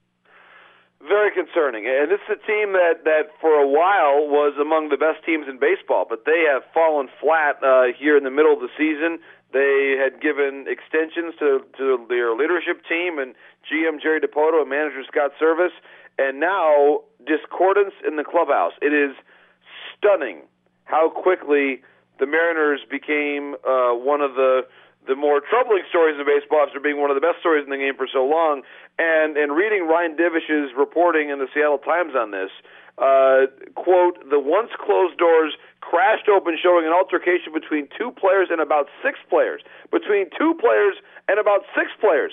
This is a this is a royal rumble. I mean, this is this is not just again according to Ryan's reporting. This is not just a a difference of opinion. This is a large scale um, dust up there in the clubhouse. So um, you, you would obviously it sounds as though the the misplay in the outfield was was sort of the the force that got everything going here, the the spark that made this whole incident occur. But you've got to think this has been festering for a while on some level. A team that seemed for a long time, guys, to be in a very good spot, a very harmonious team, has become fractured very quickly and um, I'm not sure what the answer is here. I mean, it, it is Jerry Dipoto has made a lot of moves uh, over his career as as the Mariners GM. In fact, the most moves of any GM in baseball during that time. But having made all those moves, having built a team that was in a playoff position not long ago, um, and then just getting an extension himself, do you then unspool the roster again and and make wholesale changes once more? It's a very very hard thing to uh, to see what the Mariners' solution is on this. Fox Sports Radio, Jason Smith Show with Mike Harmon coming to you from the Geico Studios on the hotline with us, MLB Network, Fox Sports, even a little bit of NHL Network, and pretty soon Big Ten Network. Our buddy Jon Paul Morosi at Jon Morosi. Leave out the H J O N Morosi, the Twitter account. Hi, Mom. That you look at the landscape, and as much as I want to talk about Fortnite and cursing out your manager, uh, while playing the video game in the middle of the night, which is one of the great stories. Uh, Chris Uh, Sales. I mean, by the way, yeah. how, how 2018 is that? Yeah. I mean, how how 2018 is that? The, the the fact that first of all, I've never played Fortnite. I wouldn't even know what it looked like if I walked by it uh, on a screen. I got no idea. It's And so, Minecraft. uh, it's Minecraft meets The somebody Walking who- Dead. I, I have I have I have not played video games in years. I've got uh, my my parents actually forbade us from having a video game system in the house. We we were never allowed to have one growing up. Well, see, it, Uh, it ended up getting Wow. you through higher education, uh, where you found it and still succeeded in school despite that. So did you wait? Did, did you tell your parents? Well, You were come on, tell me you weren't playing, you know, NCAA insert year here No, no, until no, four no. a.m. Here's the story on that. I'll I'll be totally honest with you. This is like so so you're you're adding all these honorific titles to me. So here we go. Video game insider Morosi. Okay, I like that. I'll Good, yeah. this. As as uh, as under an undergraduate, we actually had in our room a. Uh, I don't think we actually were able to get cable. I think cable you couldn't get cable uh, in the dorm. It was it was not allowed. But my buddies all got uh, the the, uh, the Super uh, Mario Kart. That, that's what they all played, and so it was like w- w- you, you could actually choose like Mario, Luigi, or Princess Peach. I believe, right? Weren't those the choices? Oh, I hate, I, hate, I hate Princess Peach. Oh, Bowser's the Bowser? best. You get on, okay. Yeah, so that Bowser's was, the there best you go. one. Or no, no, no, no. Smash Brothers. That's what it was. It was Smash Brothers. That's what it was. The, the, I'm not sure what that, the, the the. Honestly, I played the game like twice. I lost, and I said, "This is pointless. What am I doing here?" and I moved on. I'm gonna go. I'm gonna go practice being a baseball insider in my room. That's right. That's right. That's right. I was I was busy freelancing Kawasaki stories back in the day. So anyway, that's I digress. But I I I understand there was some uh, some conversation about the Padres manager over over Fortnite, and I need to make sure that I uh, that, that I, I I guess I'm I'm going. You know, I'm I'm texting people trying to find information about the game. Turns out, if I wanted to get really good scoops about like Discord and clubhouses, I should either be like paying attention to the to the um, issues in the Mariner clubhouse, or actually just playing Fortnite over some open chat room. So people play like an, over an open chat room. That's how that works. Yeah, you should do it doing an interview on MLB Network. Like when they go to you instead of you know you in your study with all your baseball books behind you, you see just you, just you playing Fortnite with your I'm feet up, going, Fortnite. yeah, guys, I'm looking for scoops. What do you think I'm doing? I can, You know, I can you're going to find players out there. You're going to find I- players I- I playing could like, Fortnite. You can get that. Wow. And and like here's the thought though. So so I understand it was Wil Myers. So so how here's what I can't get. And again, you guys may know this better than me. How like is his screen name on that like like Wil Myers? I mean, how did anybody figure out it was him? I mean, really? How is that even possible? There might have been a live video feed on Twitch where he was wearing a shirt that said "I'm Wil Myers." Hey, I'm streaming I mean, this, man. guys, this I, I'll tell you this too, and you want to you want to realize how how old I feel now as I think about all these different uh, modes of communication and gaming. That that so th- I I had met and and like initially chatted with my wife. Not, I, I hadn't obviously met her in person previous. This is you know going down a different road, but I, I mean I, I'm talking to her on on AOL Instant Messenger, and Oh, that wow. doesn't even exist anymore. So how old am I that the, that like the online method by which like, like I, I think I first obtained my wife's phone number doesn't even exist anymore. I mean I feel like I am I'm like one step away from filing for Social Security. I'm like that old now. we were playing Snake together on my Nokia phone. It was awesome. right, right. Like I just actually what I did was I I I, I shared her my, with the, uh, the the old Paperboy uh, LCD uh, like uh, granular pixelated video like the Tiger video games. You know, like Paperboy and Jordan versus Bird. Those are the two ones that we had that were the best. Remember that? oh yeah. Oh sure. Anyways, there you go. So now, so let's finish here now because we're into September. We're seeing people become finalists for postseason hardware. Where are you at right now for MVP? That's a great question uh, because I'm an MVP voter in the American League, so I'm supposed to be somewhat circumspect about what I'm saying. But then again, we, we've already gone to Fortnite tonight, uh, which which I think is uh, we've already Next gone level, buddy. Yes, We've gone right. to Paperboy, Jordan versus Bird, AOL Instant Messenger. Yeah. Uh, here's here's my thought. Um, when you think about the AL MVP, and I'm a voter this year, I I will consider Jose Ramirez and, and look favorably. I don't know what I'm going to do yet. I have to. I've got about another couple weeks before I really start to get get the hard work of of deciding what I'll do. But the fact that Ramirez is moving to second base in the middle of a of a season, late in the season, he's going for the MVP, to make his team better by getting Josh Donaldson to play third base, that matters. That matters. And, and I realize there are plenty of statistical analysis uh, folks that will say that's not a way to, go, to look at it, that you can't at all consider that kind of stuff. It's just a performance, strict performance, period. I disagree. The fact that he is moving to a different position to make his team better is immensely valuable. Now, Mookie Betts did that a number of years ago, and I'm going to have to decide on that because Mookie came up as a leadoff hitter, and now he's lead, leading off again, but he was an infielder, then he moved to the outfield. He's been so great over there. So, to me, you've got to consider the context, and you've got, in, Jose Ramirez and Mookie Betts, both guys have moved to different positions in the in the past in Mookie's case and right now in Ramirez's case, which is probably more compelling, to make their team better. That is a definition of value that as much as I love Mike Trout, what he has done for the game, and even JD Martinez, who's principally a, a DH. there is just there was something about playing a different position well that adds to your team's value that makes it really compelling. And so Mookie Betts and Jose Ramirez giving me a lot to think about right now as I look at my MVP ballot. You can follow him on Twitter at Jon Morosi. That is at Jon Morosi, Fox Sports One, MLB Network, and Big Ten Michigan Insider. JP, as always, buddy, we appreciate your time, my friend. We'll talk to you soon. My pleasure. And Smash Brothers, I, I gotta like, I'm gonna get some texts from my roommates like Morosi, you are ridiculous. that, that's probably coming shortly, and we're gonna be well listened to among my friend group from now on. Oh, and he met his wife on AOL Messenger. Next level, right there. Uh, coming up in one minute. Yeah, we'll get more on this whole Seattle Mariners brawl before a game situation. It's absolutely insane. But first, let's check in with Deb Carson and find out what's trending. DC. Thanks, DC. We are live from the Geico Studios where 15 minutes can save you 15% or more in car insurance. For more information, visit geico.com.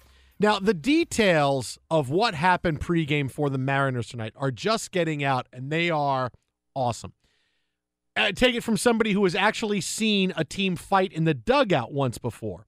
I went to a. a, a Did you instigate it? No, no, no, no. I was not involved. Because I know you're Uh, you're the type no, to go no. and start egging a guy on. no, you know no, you're no. 0 for 18 in No, your no. your No, no, last no. you know 20 plate appearances with 10 strikeouts it- runners in scoring position. You're really you're not picking him up and you're taking away from his. He's not eating enough, which means next year his contract's going to be worse. No, no, not that, not that kind of story. It's Uh, kinda you. Now, but it's not me. That's not the story. It's, uh, fake news. It's all your fake fault. News, fake news. When I've I've not been to more games in my life than I've been to Syracuse Chiefs games. AAA Syracuse for the Blue Jays. Then they're with the Nationals. Are going to be with the Mets next year. That's not really sports, though. And Jason. Stop. Did you play shortstop? I could have. I should have. A couple of times, man. You had a But, sweet uh, hat, didn't you? oh, my Chiefs hat. I'll wear my Chiefs hat tomorrow. Oh, I love. Yeah, I'll wear a burn it. Did you let anybody wear your whoa, hat? Whoa, whoa, whoa, whoa, it's whoa. Chiefs week. Whoa, it's not. You don't bring that up in here. Executive producer Justin Frostberg already jacked up for Sunday's Hey. matchup against the Kansas City Chiefs. Patrick Mahomes. Speaking of insiders, Frostberg should be an insider. He's the one telling us for days. Oh, Antonio Gates is going to sign any day now. Really? Oh yeah, yeah. And then I told boom. you that last month. and then he signed. It was about a month and ago. He was in. Fro- you could Said he was chilling. That, Wow. that he had since he already knows the offense and his quarterback. Why show up for work? Yeah, goats don't go to camp. Frostberg Telesco. That's what we're going to call you from now on. Yeah, there's really just no point to showing up to camp whatsoever. You you feeling good, Antonio? No. Yeah, Yep. I'm feeling all right. Sign here. Uh, it was before a game. Syracuse was playing the Richmond Braves, and and this is taking you back. This is the Richmond Braves team that was loaded with the future Braves that went crazy in the 1990s. It was Dave Justice, Ron Gant, all these guys, and they all fought right before first pitch. Something happened, and they're throwing uh, punches at each other in the dugout. And we're all watching this. I say all this because there's about you know 400 people at the game. We're like, "Holy crap, they're fighting!" And then they're fighting, and coaches are pulling everybody off each other. It was insane. Like straight out of a It was sitcom. insane. They're actually on the field. At least this was behind closed doors. But this is where the details are so good. As we told you, the Mariners got into a fight with each other in the clubhouse before the game tonight. This stems from the game Monday night in which Dee Gordon missed a fly ball, routine fly ball, resulted in a in a two base error. Now they won over the Orioles 2-1, but apparently this festered. Before the game tonight, Dee Gordon asked reporters to leave the clubhouse and shut the door. All right? So apparently Dee Gordon knows there's going to be a fight. All right, you guys got to leave now. You guys got to leave. This Guys guy's about leave. to try and beat leave. my ass here. in a So minute. They asked the reporters to leave the clubhouse. They shut the door. Right after that happened, the pushing and shoving started breaking out. The double doors burst open. Players are going at it with each other. I mean, Dee Gordon weighs like 75 pounds. They like grab him up and start using him as a battering I mean, ram. I, I mean, yeah, really. They gave him a wedgie. Ah, gotcha, gotcha, Dee Gordon. after they, they shut the, Put the me door down, and put me down. after everybody was uh, ejected from the clubhouse, hey guys, can you all leave? Did you hear a bell ringing like someone Oh. had a had it on their phone? ding ding ding. This contest is scheduled for one fall. Dee Gordon, as we talked about with John Palmerosi, Dee Gordon Segura get into it over him dropping the pop up, and suddenly everybody is pushing and shoving in the locker room. But that's, but that's just so great that you know Dee Gordon said, "Hey, get out. We're going to close the door." And, I can feel the fight. And uh, a sense of unease. I'm gonna I'm gonna get my ass kicked right now because you know I weigh 105 pounds. I had it coming. I gotta close the door here. All right, I should have caught that fly banging ball. each other. Whoa, whoa, whoa! And now you wa- then you wind up with the doors opening and they're fighting and pushing and shoving. Whoa, what's happened here? Uh, Donnybrook. no crying in bed. It, it would be pretty funny if one of the players was just standing at his locker and doing play by play. Many players were asked about it, and they all said the same thing. What happens in Vegas, what happens in the clubhouse, stays in the Hey, clubhouse. we're a family. Yeah, yeah, because it's 1975, and you can have stuff like that be secret. No, that's not going to be a secret. I'm sorry. Someone's going to talk. Someone's going to blab. Why was Jay gonna Buhner in there? Oh, how could you trade Jay Buhner? How could you trade Jay Buhner? For Ken Phelps. Ken, Phelps. They That's all kept they saying said. Ken Phelps. Best home run to at bat ratio in the history of Major League Baseball. Get Ken Phelps. This kind of goes to the old Baron von Raschke when he was doing a house card in, in Chicago and they were doing one of the, the shoot interviews. And he's like, look, friend will turn on friend and foe on foe, and all hell will break loose. That's exactly what happened. Uh, Segura started tonight, shortstop. Dee Gordon started at second base. Those are one hell of a. They turn any double plays. I'm trying to look and see. Uh, yes, they do have a double play. They do All have right, a well, there's play. that. They got along well enough for that moment. The Mariners are losing four to one to the Orioles right now, so they are following up all their pushing and shoving in the dugout with. Well, we're going to lose to the Orioles. Lost a lot of energy. That's We're- what happens. Guys, guys, we're losing to the Orioles. women weaken legs. It's the same thing. You fight before fights weaken legs. And the Mariners are free falling out of playoff positioning in the American League. TJ. DJ. Twitter at How About a Fresca, Mike at Swollen Dome, the Jason Smith Show with my best friend Mike Harmon. Uh, the Dodgers getting back to their winning ways, continue to score runs off of Mets relief pitchers. 8 4. The Dodgers lead the Mets in the seventh inning. This is the game that I didn't go to. I passed on going to tonight's game so I could be here with you. And now, how happy am I? Because if I was there tonight, all I would think of is, ah, I burned a vacation day to go watch this crap. so that's so I'm happy that I that I turned it down to stay here with you guys. But coming up next, the quarterback carousel is a turning, and oh boy, I've been waiting 20 years for what's happening to be happening now. We'll get to it. Fox. Don't touch! Fox Sports Radio, the Jason Smith Show with my best friend Mike Harmon. Live from the Geico Studios. I've been waiting, let's see, 20 years, maybe more than that, It's been 20 years, Candy. for this. You were so fun. But- Beautiful. Beautiful. The New. York the New York Jets. the- You burn my heart with a flickering torch. And here comes Kate Pearson. I've been waiting my whole life for the For tenants girl like to become the landlords. And now it's happening. The Wait, Jets wait a minute. Wait a minute. the what? Jets are completely and far and away above the Giants in every way, shape, and form. Now, come in the on National now. Football League.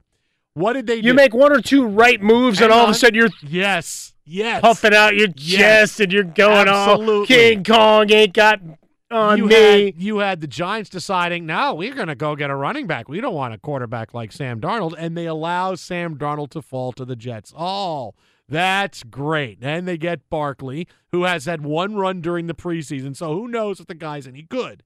But one of the reasons the Giants said, no, no, we're not going to take Sam Darnold because we got Eli Manning and we have Davis Webb.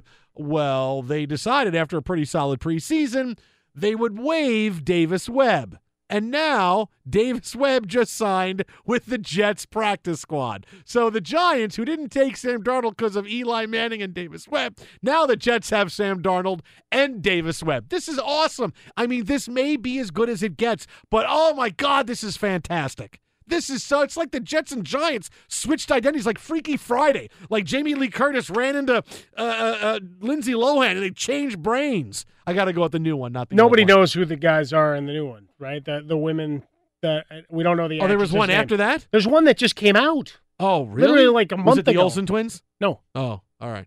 Like two Disney people that I, I don't know who they are. Was it Dove Cameron and No. uh, uh, uh, what the other one? No, my kids would have wanted to watch it if Ah. it was Dove Cameron. Was it Dove Cameron and Dove Cameron? How about that?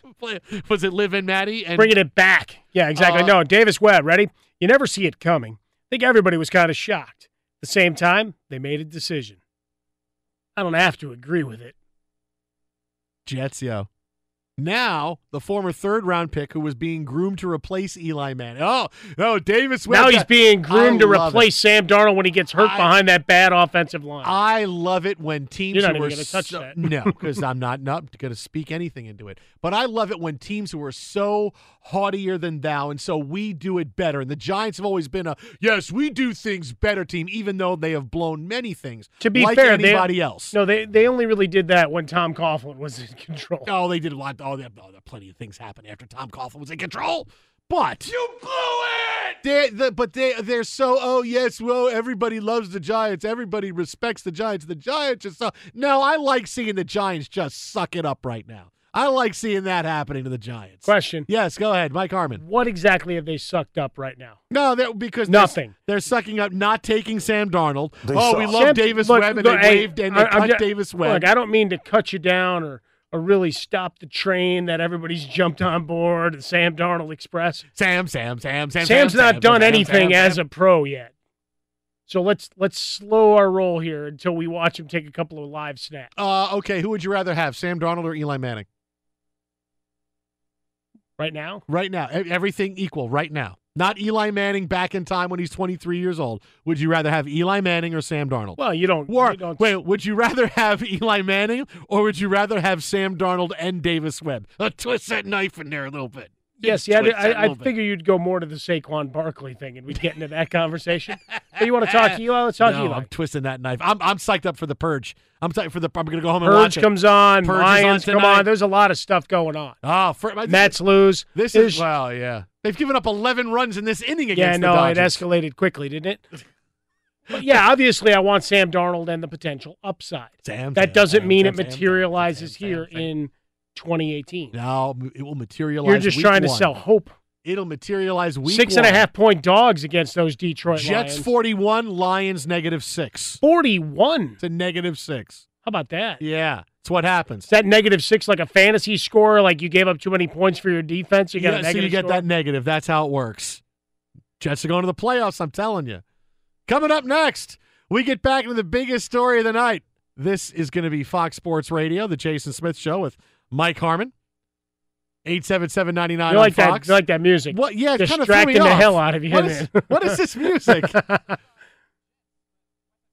you just started bouncing around I'm a little just sitting bit. going, what are you play? What is what is that? You know, When you play West Side Story, it's you got to play the da na da na na da na na na. When you're a jet, you're a jet all the way.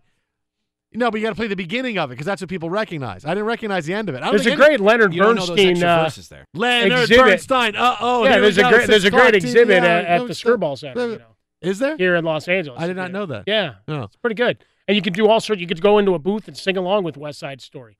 It's pretty sweet. Yeah, but only just I think everybody only knows the very beginning, and then that end that Sam was playing, nobody knows that. That's okay. Nobody knows it at all. Now's a chance to learn. Coming up next, we get back into day two for Nike and Kaepernick. Some unexpected winners and losers. Fox. Greetings, welcome inside. Final hour of the Jason Smith Show with my best friend Mike Harmon. Live from the Geico Studios, where 15 minutes can save you 15% or more in car insurance. For more info, visit geico.com. I always like when we got a lot of stuff going on.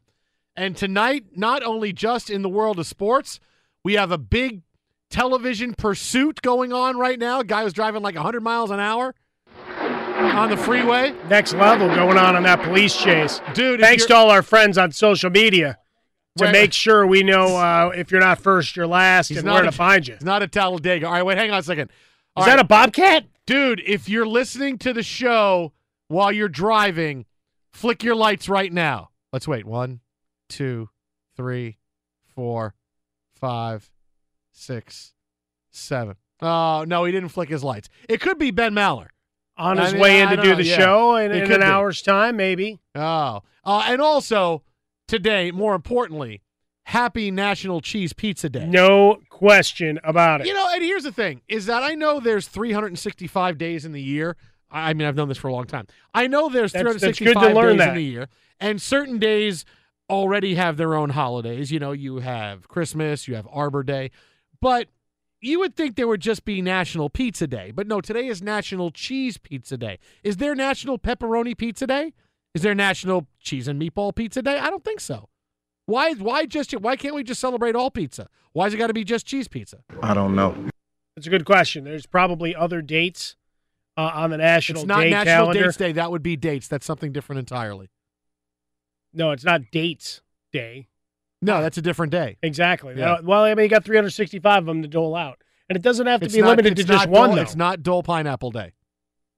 You don't want a Dole Whip? No, Dole Whip, Dole Whip, Dole Whip, Dole Whip. It's fine to eat. I mean, it's National Cheese Day, and you and I helping keep you know the, the train rolling. Ordered double cheese pizza tonight that we've been eating for the past two hours. Yeah, but that has nothing to do with it being Cheese Pizza Day. Uh, you guys do that every day. Well, yeah, that is true. We did find out afterwards. That, no, no, no. We knew before. We knew before. We said, "What are we going to do for dinner?" Harmon said, "Today's Cheese Pizza Day." Sold. That was done. I had my credit card out ready. All you didn't have Cheese Pizza Day out. We were ready to go. That was pretty well done, I got to Yeah. say. Now, the pizza was well done. Yes, it was. A little bit crispy on Yeah. the top. Yeah, no, I, I like the way that worked. Uh, but yeah, National Day. Let's see, tomorrow. Is what? What's tomorrow? What? What am I going to wake up and see trending on Twitter tomorrow? Okay, we screwed this Matt up. Suck We, we may have to. Stop. tomorrow, That- tomorrow's actually. Um, That's every day. according to National Day calendar, uh, someone buffaloed me on Twitter and just got me to order a cheese pizza. It's claiming that it's Cheese Pizza Day tomorrow. Then Thursday is National Read a Book Day, as well as Should National. National Coffee Ice Cream Day. Ah, coffee ice cream? Just get coffee or eat the ice cream. Why now, now, on, coffee now ice on cream? Friday, this really gets crazy. Ready? Yeah. We've got National New Hampshire Day, National Neither Snow nor Snow nor, nor Rain Day, National Beginning Grandma September? Yeah, Grant National Grandma Moses Day, National Food Bank Day. There you go. National? Acorn Squash Day. Acorn squash. This is all Wait, there's Friday? two more. There's two Wait, more. This is all Friday. Yes. That's yes. too many. National Lazy Moms Day. I, I don't know. I like that one. And finally, National Salami Day. No, see, I like National Salami Day. Uh, Saturday is National Ampersand Day. Are you, these really true things you're telling me? Well, according to this, uh, Sunday, in addition to a number of other things, Well, Teddy Sunday's Bear Day. NFL Day. Yeah, Teddy Teddy Bear Day. Uh, It's, I make sure I Can- can to you say it? Teddy Bear Day. Yes, Teddy, Teddy got- Bridgewater Day. I got pretty excited about it because um, it's also National Wiener Schnitzel Day. No, no one cares. Opening day of the NFL. Nobody cares. What about Hug Your Hound Day? Nope. Nope. That's no. See, I no, I don't. I don't like any of these days. It's got to be one day, one thing, one day. Yeah, I'm looking at my calendar here. Sunday is National Beat the Heck Out of the Chiefs Day. Hey, do you have any pull? I mean, look, being the the the second season now producing Chargers football, can you bring Roberto Aguayo back? I mean, come on, dude. Watching him try to make field goals at the end of games, there's no better theater in the league than that. you are fake news. Go Chargers! Yeah, they really did take something away from our week Yeah, one viewing I mean, really. experience. It's tradition unlike any other. Yeah, I mean, come on. I want to see Roberto Aguayo try Kicking to make field woes goals from the Chargers. when it really matters on a team that just can't make field goals when it matters. Yes, I got, we got to see that.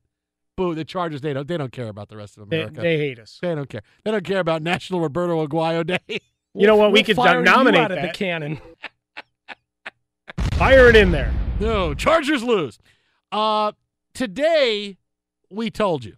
We told you last night this is what was going to happen today.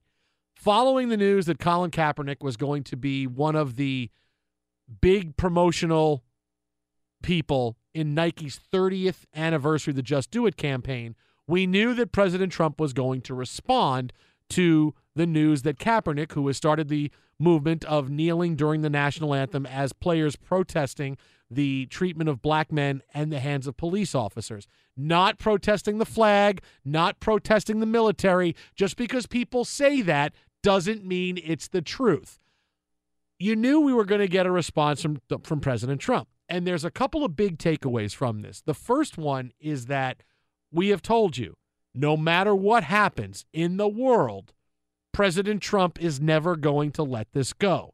It's something that wins for him. As he said, as he said to Jerry Jones, this lifts me. And on a day in which his nominee for the Supreme Court, Brett Kavanaugh, went through controversy which saw him possibly or possibly not snub the parent of one of the Parkland shooting victims, which saw a woman who was on his team, one of his clerks, I believe, allegedly giving the white power sign while she was on television behind Kavanaugh.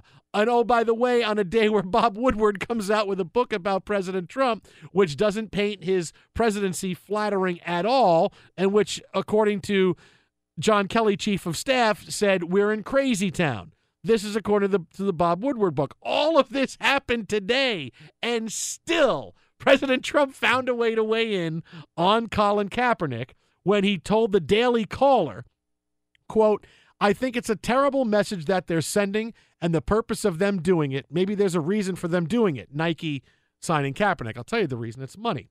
But I think, as far as sending a message, I think it's a terrible message and a message that shouldn't be sent. There's no reason for it. So that's part one that we told you we are just going to have this as long as Donald Trump is president. We are never going to be away from this because this is something that is a win for him politically. We keep saying it, and there's no there's no way I can cut this up other than to tell you we're just going to continue to have to deal with this because it'll always be a story. Well, and normally it's just push play. It's really just a cut and paste of previous tweets with one or two words changed up to make it look new. It's the same message time and time and time again until until the second part of this big deal with Trump. And many people have run with that part of the with that part of the message. I say tweet because I I, I, I default to that. No, but, but that's part but of the interview with the Daily Caller. That's been the quote. But that's has been nice and easy to put that up as a one one shot. Yeah, it's a terrible uh, message and a message that shouldn't be that's sent. Right. right. Now here's the second part of what President Trump said, which is just as important. He disagrees, quote, with the Colin Kaepernick endorsement. But it is what this country is all about that you have certain freedoms to do things that other people think you shouldn't do. But I personally am on a different side of it. This is President Trump now couching and softening his remarks about NFL players Colin Kaepernick and his protest, his status with Nike.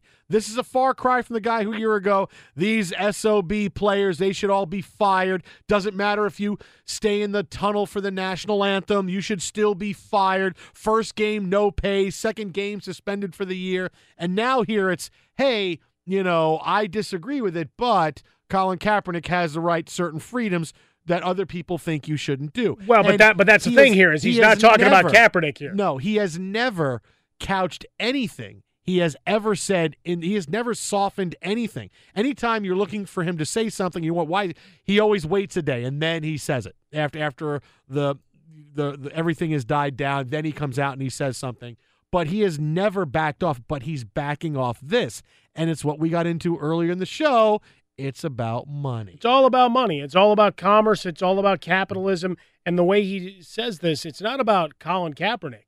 It's the Kaepernick endorsement, but he's looking at it squarely from the Nike side of thing. One, uh, they rent space from him. Uh, NFL and ev- everybody else he's talking about who owes him money. But the idea being that it's the capitalist approach of Nike going and trying to grab consumer dollars and, and keep the machine and of the economy being fed. And that's what this is interesting about because it that's been President Trump's entire MO. How often do you hear, hey, the stock market's doing this well and these companies are doing this well and let's rework these trade agreements? That was one of the big things that was affecting the marketplace today is some uncertainties about long-term trade agreements. So for for this it was it's what this country is all about, certain freedoms to do things that people think you shouldn't do. So I think he was putting on his businessman hat much like you were talking about Captain Andrew Luck earlier, this is Captain Businessman or yeah. President Business if we go Lego movie. You know and then President Trump saying, hey, I, I may not agree with the strategy that Nike's taking, but I can't fault a, a, strategy to go try and earn market share and, and get into people's pockets. What do I always tell you? I can't fault a great strategy, and apparently neither can President Trump because this is a business decision, and he sees at least the business side of it for Nike. Yep. Because if he didn't, he would say what? Nike is terrible. Don't buy Nike, right? That's what he would say. He would say because he's done that before. Don't buy Harley Davidson, all this stuff. He would say, don't buy Nike, don't buy any of this. But he sees this as being a business decision that either he respects or he understands I could just make it worse for them, better for whatever it is, by commenting more. But he sees this as a business decision. Also, playing into it is that Nike and Nike Town right now in New York City rent from President Trump. They pay a lot of rent. Uh, the Nike Town in New York, which is in the process of vacating because they decided in December to move out of Trump's property, but right now they still operate in a Donald Trump property. This is President Trump. I'm in a business relationship with Nike right now, so I am softening my comments. It's always about money. When you get to money with President Trump, it becomes a different thing. Everything because that's what that's what he is. That's what he has wanted to do since he's come in to be president is concentrate on the economy, money, money, money. Let's make everybody rich, tax cuts, all this kind of stuff. He has been always been about money. In fact, one of the big things out of the Bob Woodward book today was that they're he at one point according to the book, he wanted to potentially pull troops out of South Korea because the cost was too great and he had to be convinced that hey this is what's stopping world war iii from happening is our troops in south korea. But it's always about money. So why are we spending this? Why are we doing when it comes to nafta why are we paying this? That's why we're going to put tariffs on. It's always about money. So why is he softening things right here? Because this part of it right here is about money and a business relationship. Saying i can disagree with business strategy but there's a, a business component to it not just a political. And that's where I think this went a bit sideways for everybody that it became all right, Nike's taking on a giant political message. To some degree, sure. Mm-hmm. And looking at it from a historical perspective, perhaps that's that's part of the angle. The other part is how do we pad our stats and sales to boost our earnings number for the following quarter and fo- quarters going for the next several years with our relationship with Colin Kaepernick. That's what this is all about. And that's one thing that you know can always get to the heart of President Trump. Twitter at How About a Fresca, Mike at Swollen Dome, the Jason Smith Show with my best friend Mike Harmon. But speaking of Nike, today there's been video of people burning their Nike gear, cutting their socks in half. Why Nike is going to win, and they're already winning, despite reports that, oh, Nike's what? No. Why Nike is going to win, and it's very simple. We have it coming up next. Fox. Plain cheese? Fox Sports Radio. The Jason Smith Show with my best friend Mike Harmon. Live from the Geico Studios. And we have more NFL on the way. We got a big fight to tell you about that happened between, well, members of the same team in Major League Baseball. But day two of the whole Nike controversy involving Kaepernick after he has agreed to uh, be the next big spokesman for their Just Do It campaign 30th anniversary. We talked about the President Trump angle of this a few minutes ago and couching his comments about Kaepernick and Nike because it is about business. And, you know, look, Nike rents space from him. Nike Town is on Trump property, even though they're moving in, and he knows that Nike's deal is about – the economy and it's about selling shoes. It's about selling a bunch of different things. When you when it turns to be about money with president trump everything becomes a different conversation. But for all the reports that oh nike is done look at nike. Nike's terrible. First of all i'll tell you this today. Nike's going to win and it's very simple why. First thing today when the reports came out nike is down 2% right? It became the big thing. Everybody hates Colin Kaepernick. Look, Nike is down 2%. It became this false narrative that Nike was down because of Kaepernick. Because Finished down two dollars sixty cents on the day, down three and three point one six percent. Yeah, because meanwhile, Adidas was down 2%. And so was Puma. They were all down. And I don't think Colin Kaepernick is signed with any of those companies as well. Well, they wanted him on board though, They're- according to the reports from Charles oh, Robinson. Oh, I wouldn't even Everybody buy Puma because they wanted him. You know, you know who didn't want him? Reebok. Blank Reebok. All they do is ignore me. Jerry, listen to me on this. So, fake news. Realize it's not about oh people hate Colin Kaepernick. Look, Nike is down. Everything was down today. Nike was down. Adidas was down. Puma was down. That's how it goes. That's how it goes. Nike is going just because people say things doesn't mean it's true. But Nike's going to win this, and it's Except very I do. simple. Nike is going to win this. and it's very simple why. Because they are now the cool shoe apparel company, right? They're the cool shoe. Now, many people we saw today on social media, 20 people maybe, I'm burning my Nike gear. Who was who was it from Big and Rich's band that cut the Nike logos off his socks? Oh, I think it was the drummer. I just cut it? the logo. Just if you're gonna throw the socks away, nope, cut the socks. How are you gonna wear those socks? It was the sound man. How are you gonna wear those socks? Just cut the swoosh off his socks. Former Marine. and now he's got wristbands. He does. Hey, all right. Oh, it's hot. Oh, sweaty. Oh, sweaty. All right. We saw a bunch of people. Okay, you know what? That's 20 people. That's fine. And they were, all their stuff was old, too. They were burning. Like, here's shoes that like had seen better days. I don't care if a 100 people burn stuff on social media. Nike's going to win. Why? Because who are they marketing towards? Who buys sneakers? They don't market towards you and me. You and I are both over 40. Nike, they love that we buy sneakers. I have to buy them because Nike's one of the few companies that make shoes for my wide ass foot. Nike and New Balance, sometimes Asics. Flintstonian feet. Yeah. You know, thing is, you know, people with wide feet are, are good-hearted people, and and you know we're not taken care of enough. So uh, I just want to throw that out there. But they, Maybe they- it's time to create your own shoe. they, they don't sell the Jason Smith. It's just it's just really wide. Why? New Balance has plenty of options uh, for you. New Balance, you know, New Balance is okay, but once in a while they, they get a little narrow. And no, No, no, you get some orthotics, you're good to go. we can hear you squeaking from a mile away walking in. I'm gonna go walk the mall and Oh, then I'll be here back. Comes, here comes Smith. Ooh, in those white sneakers. Look, look at those orthotics. But who buys sneakers? You're marketing towards younger people. And are younger people growing up with the biases and the beliefs of long-standing what it means to to kneel for the national anthem? No, young people aren't growing up with, well, you know, you're disrespecting the flag. Young people are seeing what's happening, understanding what the what the the deal is and why the players are protesting, they're going to buy sneakers. And regardless, but when you have something that's a quote cool brand or an outlaw brand or the or the the rebel brand, that's going to people are going to flock to that. And young people who buy apparel, who buy shoes, gloves, shirts, pants, gloves, that hey, orange balls, naked lady tees. That's who they're going towards. That's who's going to buy sneakers and jerseys and hats and t-shirts and everything else. That's who they're marketing towards. They're going to win because that's who's going to buy it. Because people coming up now, young people, millennials, well, the, the lower end of millennials, because the higher end you're you're in your 30s. But when you're talking people in, in their 20s and, and in their mid 20s, you know they're just seeing what goes on right now. There's no long-standing belief. Look, how many people did you see burning stuff for over 40?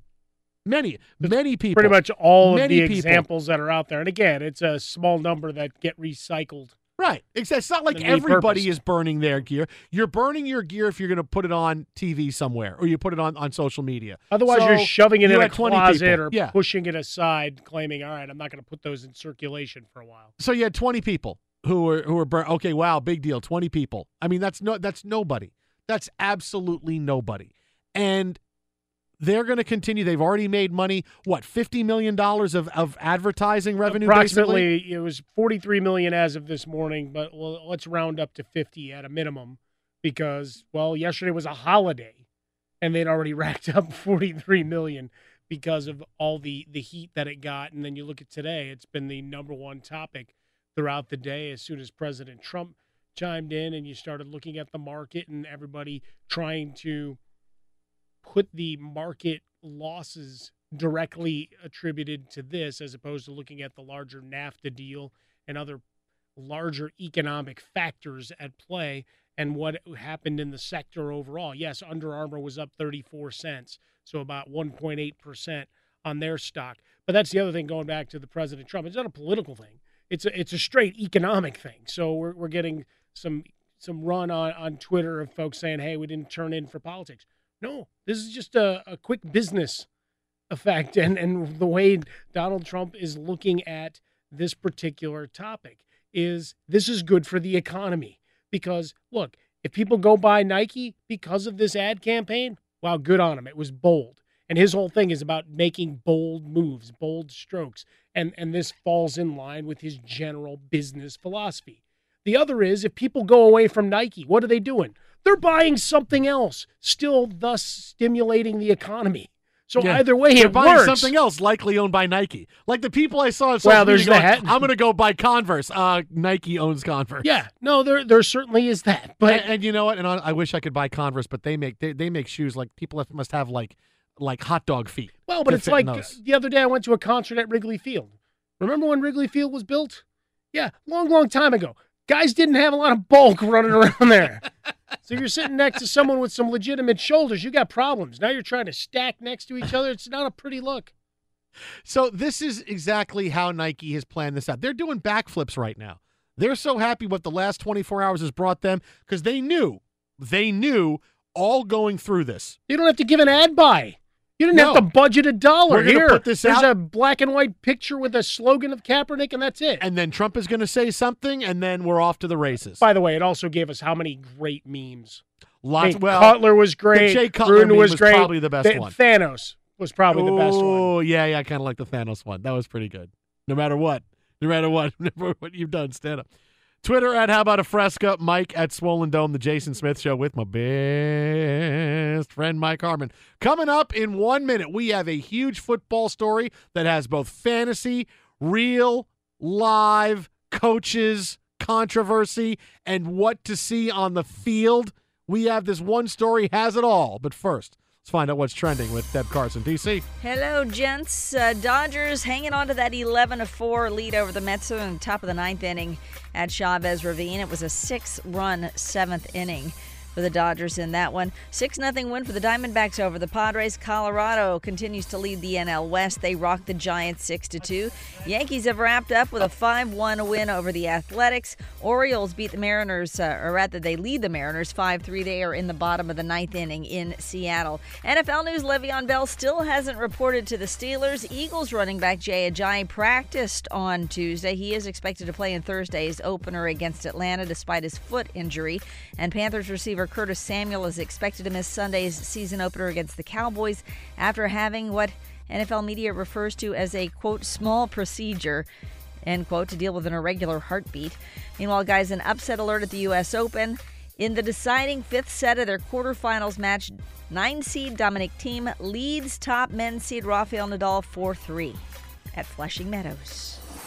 Thank you, DC. Watching the match right now. Thought it was going to be over. Nadal looked like he had it uh, solved about 45 minutes ago. But Ben now- Stiller is jacked up though. Oh, he is. Yeah, Ben Stiller. It's it's it's late for Ben Stiller. It's 1.30 in the morning, and Ben Stiller is is at this match, looking the exact same like he was four hours ago. And Nad- Nadal's starting to look more and more like Johnny Drama too. Wearing the headband.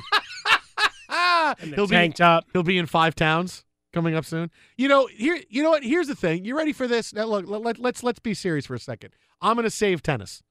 How You're about that? You like saving that? tennis. I'm going to save tennis. How are you going to do that by not having it playing No, at no, no, 1.30 no, no, in the no, morning no. on the Or, East uh, Coast? No, no, no. You're going to put Federer back in? Special champions exemption. Federer versus Serena. Who wins? No, here's the deal. Is, is look. I'd pay to tennis- watch that. Forget that Tiger of Phil course, right? stuff. I'd Oh. rather watch that. Oh You yeah. kidding? I- I- how much is it for Tiger Phil? It's like twenty four I ninety mean, nine. come I think. on, really? That's. I mean, I'd, I'd rather watch Floyd Mayweather take my money again for something he's not going to try at. No, here's the thing. The They're, they're getting they're getting ready to do that, by the way. So they're going to come and try to take your money. stupidest thing in the world. I mean, look, when you are eh, when you are a sport that is not one of the top sports, when you're not football and you're not the NBA or college football, you are looking to carve out your niche, your part in sports. You want to own times, you want to own certain moments of the year. And the dumbest thing has always been the U.S. Open playing their final, the men's final, opening day of the NFL. It's just stupid. It's just stupid. You lose all kinds of. You have the biggest tournament that brings you the most storylines in the United States all year long. And what do you do? It gets buried on Sunday. Counter programming, Nobody is buddy. watching because it's the opening day of the NFL. First of all, you should have the the move it by a week and have the championship on Sunday of Labor Day weekend, or better yet, have it Monday night. Because here's where tennis should win. Right? Tennis is always on during the day on the weekends, and who watches it? If you put tennis on at 1.30 in the morning, people same number of people will watch. Same number of people because look, the last couple of nights proves it last. We saw the upset of Federer last night. We have Nadal. Everybody is up. It's it's trending on Twitter now. This match, everybody will pay attention. We talk about owning real estate, right? In in in the calendar. And I told you, look, if U.S. Open just would move it by a week, they could own more real estate. But instead, just have tennis at night. Have tennis late at night. Did we ever find out And who that's where they Millman took in his draft? We never did. Because No. that's really what should happen. Go No. straight off the court We into a no fantasy idea. draft. John Millman at seven o'clock this morning and didn't know whether to take Gurley or uh, Le'Veon Well, he was talking about Le'Veon Bell, and, and I I hope he they they got the news to him as we gave that fantasy analysis a night ago. But that's the thing. They should play all these tennis should be late at night. Everything, all the big matches should start late. Start all like six o'clock at night, so they go till 1.32 in the morning. And the I tell you, the same number of people will watch. You'll see it. It'll be all over social media. People will love it. That's what it's got to be. And that be, I know it's late at night, and you think, oh, I don't know. No, people pay attention. You own that part of the clock. You know, instead of owning, you know, a, a part of the calendar, you own that part of the clock. Tennis on late at night. I like the way you're thinking about this. Got to do it. Totally new marketing campaign. The ad sales can get a little bit loose. Yeah. Right? A little slide over baby hour Mhm. kind of thing into the wee hours of the morning. Mhm. Guys selling mattresses and pills. Sure. And stuff. and pills and stuff. 800, And- you know, and- 900 numbers for you. And we'll put Federer back in. uh, but you mentioned the uh, Pittsburgh Steelers. Yeah, buddy. Who are living about seven different controversies today. All right. Number one, you had the Steelers say they are comfortable without Le'Veon Bell.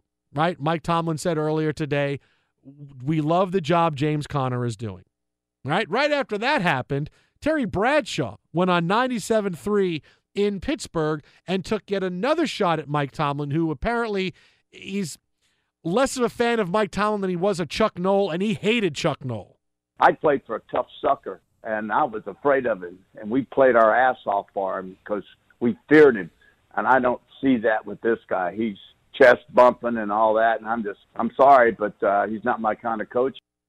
All right, so there's Terry Bradshaw. I always pause when I hear that. He said sucker, right? So- I yeah, played for that one no, tough. that's- Like, yeah. Make sure we get that right.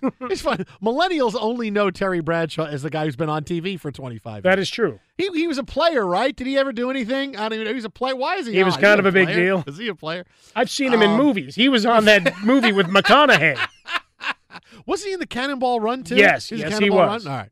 So, all right. First things first. Let's deal with all and the he different sang things. too. Uh, yes, he did. That's right. Married to JoJo Starbuck. Nice. There we go. There's your Uh, deep dive on Terry Bradshaw. I was always a fan of JoJo Starbuck because I would like Battlestar Galactica, and Starbuck was my favorite character. So, oh, JoJo Starbuck, Starbuck, I kind of like that. nice. I'm a big fan of Dirk Benedict. What about Duck?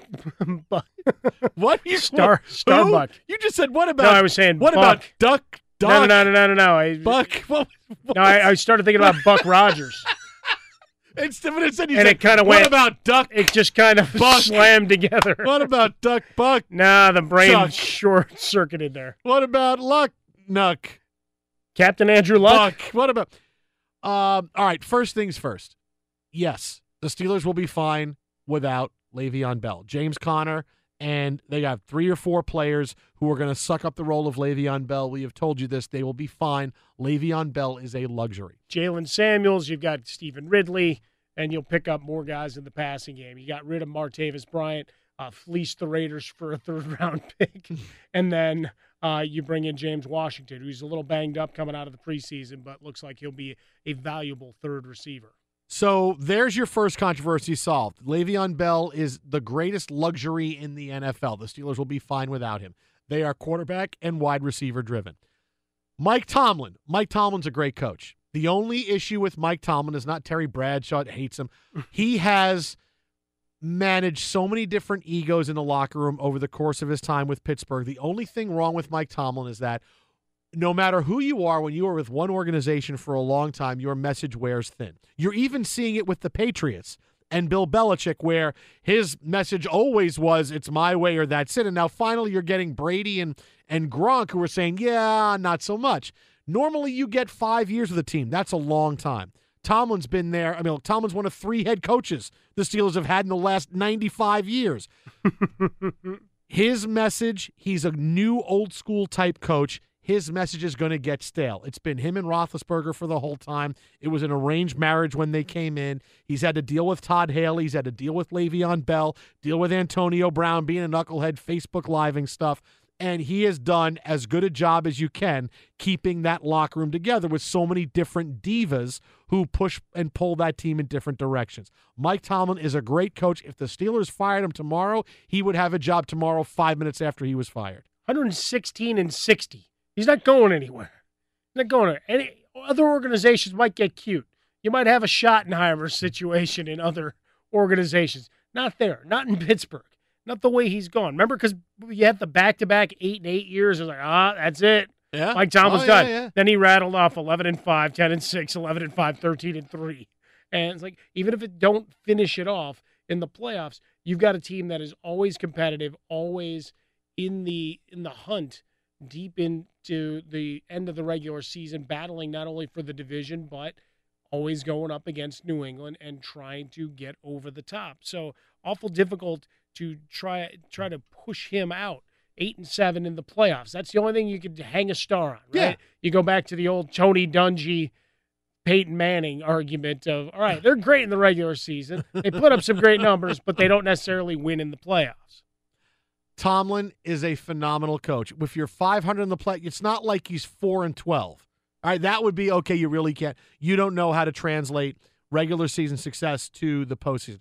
If you're 500 in the playoffs, you're 500 in the playoffs. That's fine. You know, it's not like Peyton Manning was 2 and 15. Look at Peyton Manning's playoff record. Yeah, he was about 5. That's okay. That's okay. That's what happens sometimes. It's not it's not like Barry Bonds who was so great during the regular season and would hit 160 in the playoffs. No, th- this is you're 500. You're okay. Try Mike Tomlin. He would he would get a job tomorrow. Teams would kick their head coaches to the curb to go bring Mike Tomlin in. Sure, and he'd make them relevant by giving them a lot of good sound bites right away too. Twitter at How About a Fresca, Mike at Swollen Dome, the Jason Smith Show, with my best friend Mike Harmon live from the Geico Studios. Coming up next, well, we had a fight tonight in Major League Baseball. Yes, we did. No bean balls were thrown. Nobody left the benches because the fight was all in the locker room. And yes, it was teammates fighting each other. We will give you the details next on Fox. This program brought to you by Progressive Insurance. Last year, over 3 million drivers switched to Progressive. Call 1 800 Progressive or visit progressive.com today and find out if you could save. Fox Sports Radio, the Jason Smith Show with my best friend Mike Harmon live from the Geico Studios. Great news! Quick way you can save money, switch to Geico. Go to geico.com and in 15 minutes you could save 15% or more on car insurance. Uh want to say I'm glad I made the right decision tonight. Had tickets to go see the Mets and the Dodgers tonight. Sure. Decided to say no, come in, be with you guys, talk about the Jets, all it was kinds a of nail crazy biter. stuff. You missed a hell of a game. It was a nail biter until the For a fifth while, inning. sure. Uh, yeah, the Dodgers beat the Mets. Of course they did. Twenty-seven. Yeah, it was a non-Degrom day. Uh, Dodgers beat the Mets eleven to four. Dodgers getting two in the third, three in the fourth, and then six in the seventh. Yeah, no, it was five four going into the sixth. You're like, hey, we got ourselves a ball game. What was the score? I missed that. What was it? Uh, hey, what was the score last night? I don't know. Remember I that? wasn't here. Uh, I don't remember. I am okay with missing seeing Vargas, Bashlor, Eric Hanhold, Zamora, Sewald, Corey Oswalt, and Jacob Rhame pitching tonight for the Mets. Well, they That's all earned their missed. paychecks tonight. That's you who I literally just ran off the 86 Mets. No, no, I just I I just gave you every guy who's ERA, everybody who pitched tonight is ERA over five. that's that's what's dealing with the Mets tonight. Um, They tried. By the way, the, this U.S. Open match has just been absurd. yes, uh, still going on. Rafael Nadal, we thought he was going to win. Uh, it looked like he was he was close a few minutes ago, but instead, it is still happening right now. Five five in the fifth set. Uh, this is a shocker. It's almost two in the morning, and it's 350 degrees in New York. Oh, it's like an oven. Can you imagine if uh, uh, Millman was playing in this game? Guys, come on, man! It's 2 a.m. I got a No, no, no. You'd ride that. I got uh, a fantasy draft No, you'd hours. ride that adrenaline for another three and a half hours straight into it.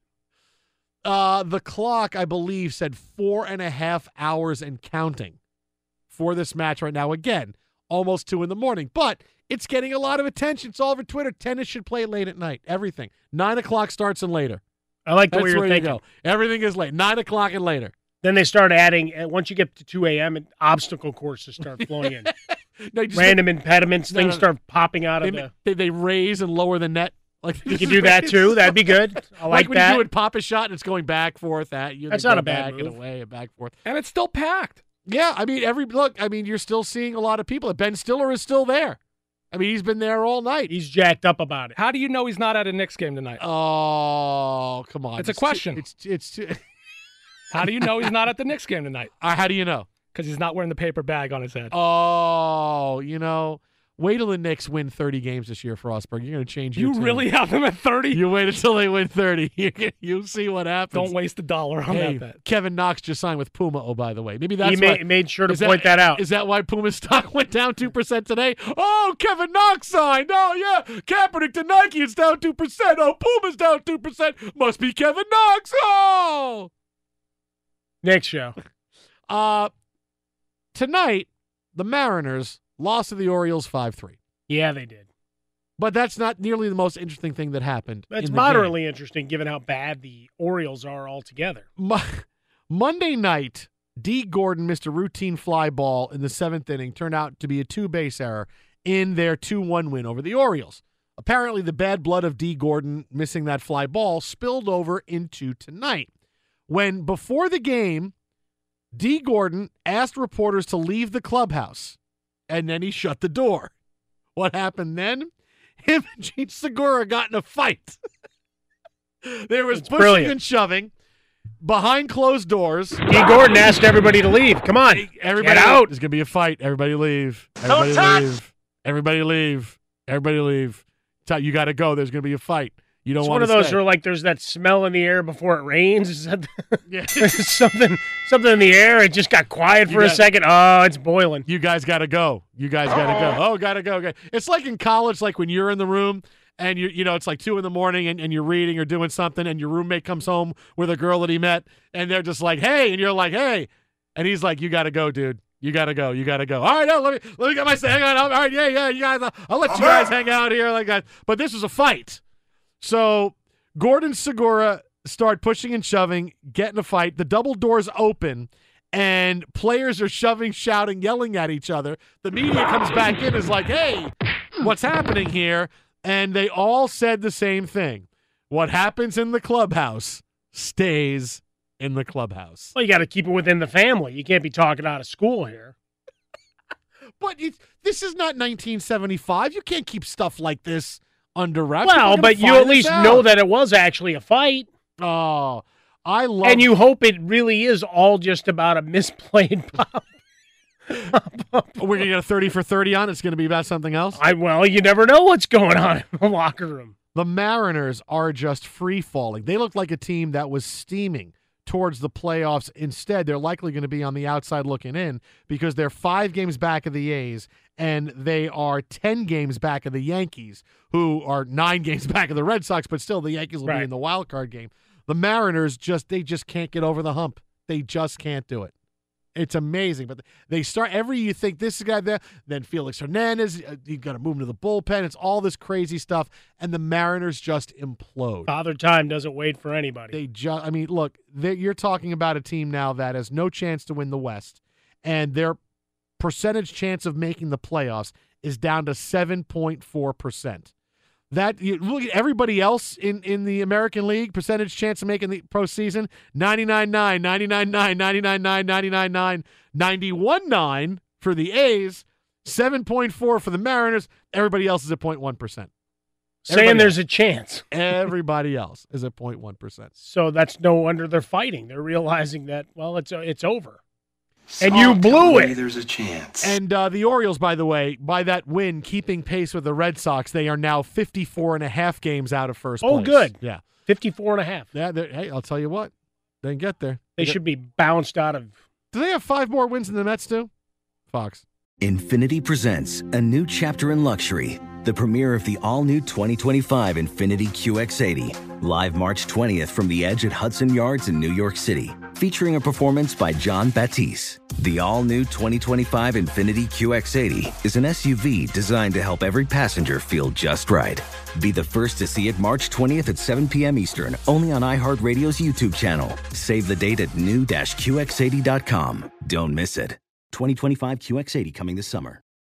Smart journalism, fascinating topics. Words that describe CNN's podcast, The Assignment with Audie Cornish. We are revisiting the public school culture wars. What have we learned from the kids who fought against book bans? We really started the club to get students reading these books. Students have an opinion in this fight, too. How has the war over books sparked a backlash to the so called parents' rights movement? It's not okay what they're doing, and they're being watched. Listen to The Assignment with Audie Cornish, streaming now on the iHeartRadio app. Hi, I'm Antonia Blythe, and this is 20 Questions on Deadline. Joining me today is Alison Brie. Welcome, Alison. We got second place in my seventh grade lip sync contest for one of the songs on that album. The one that was like, You've already won me over. Oh, that's a good one. Yeah. It's a very Of all slow. The, of all the options. In spite of me. Like, what did we do? It's so slow. Don't forget to listen to 20 Questions on Deadline. Thank you again, Alison. Thank you. This is Tracy V. Wilson from Stuff You Missed in History class. The national sales event is on at your Toyota dealer, making now the perfect time to get a great deal on a dependable new car. Like a legendary Camry built for performance and available with all wheel drive, you can count on your new Camry to get anywhere you need to go. Or check out an affordable and reliable Corolla with a trim for every lifestyle. From the hip sedan to the sporty hatchback, there's a Corolla built just for you. Check out more national sales event deals when you visit buyatoyota.com. Toyota, let's go places. Ready to unlock a world of entertainment? Philips Roku TV has America's favorite TV streaming platform built in, so you can watch live TV, catch every game, discover must see shows and hit movies, and get all the best streaming apps in one place, like iHeart for all your favorite music, radio, and podcasts. Watch what you want when you want. Immerse yourself in entertainment with premium 4K picture and sound for every budget, with sizes for every room. Find your perfect Philips Roku TV today, online or at your local Walmart and Sam's Club.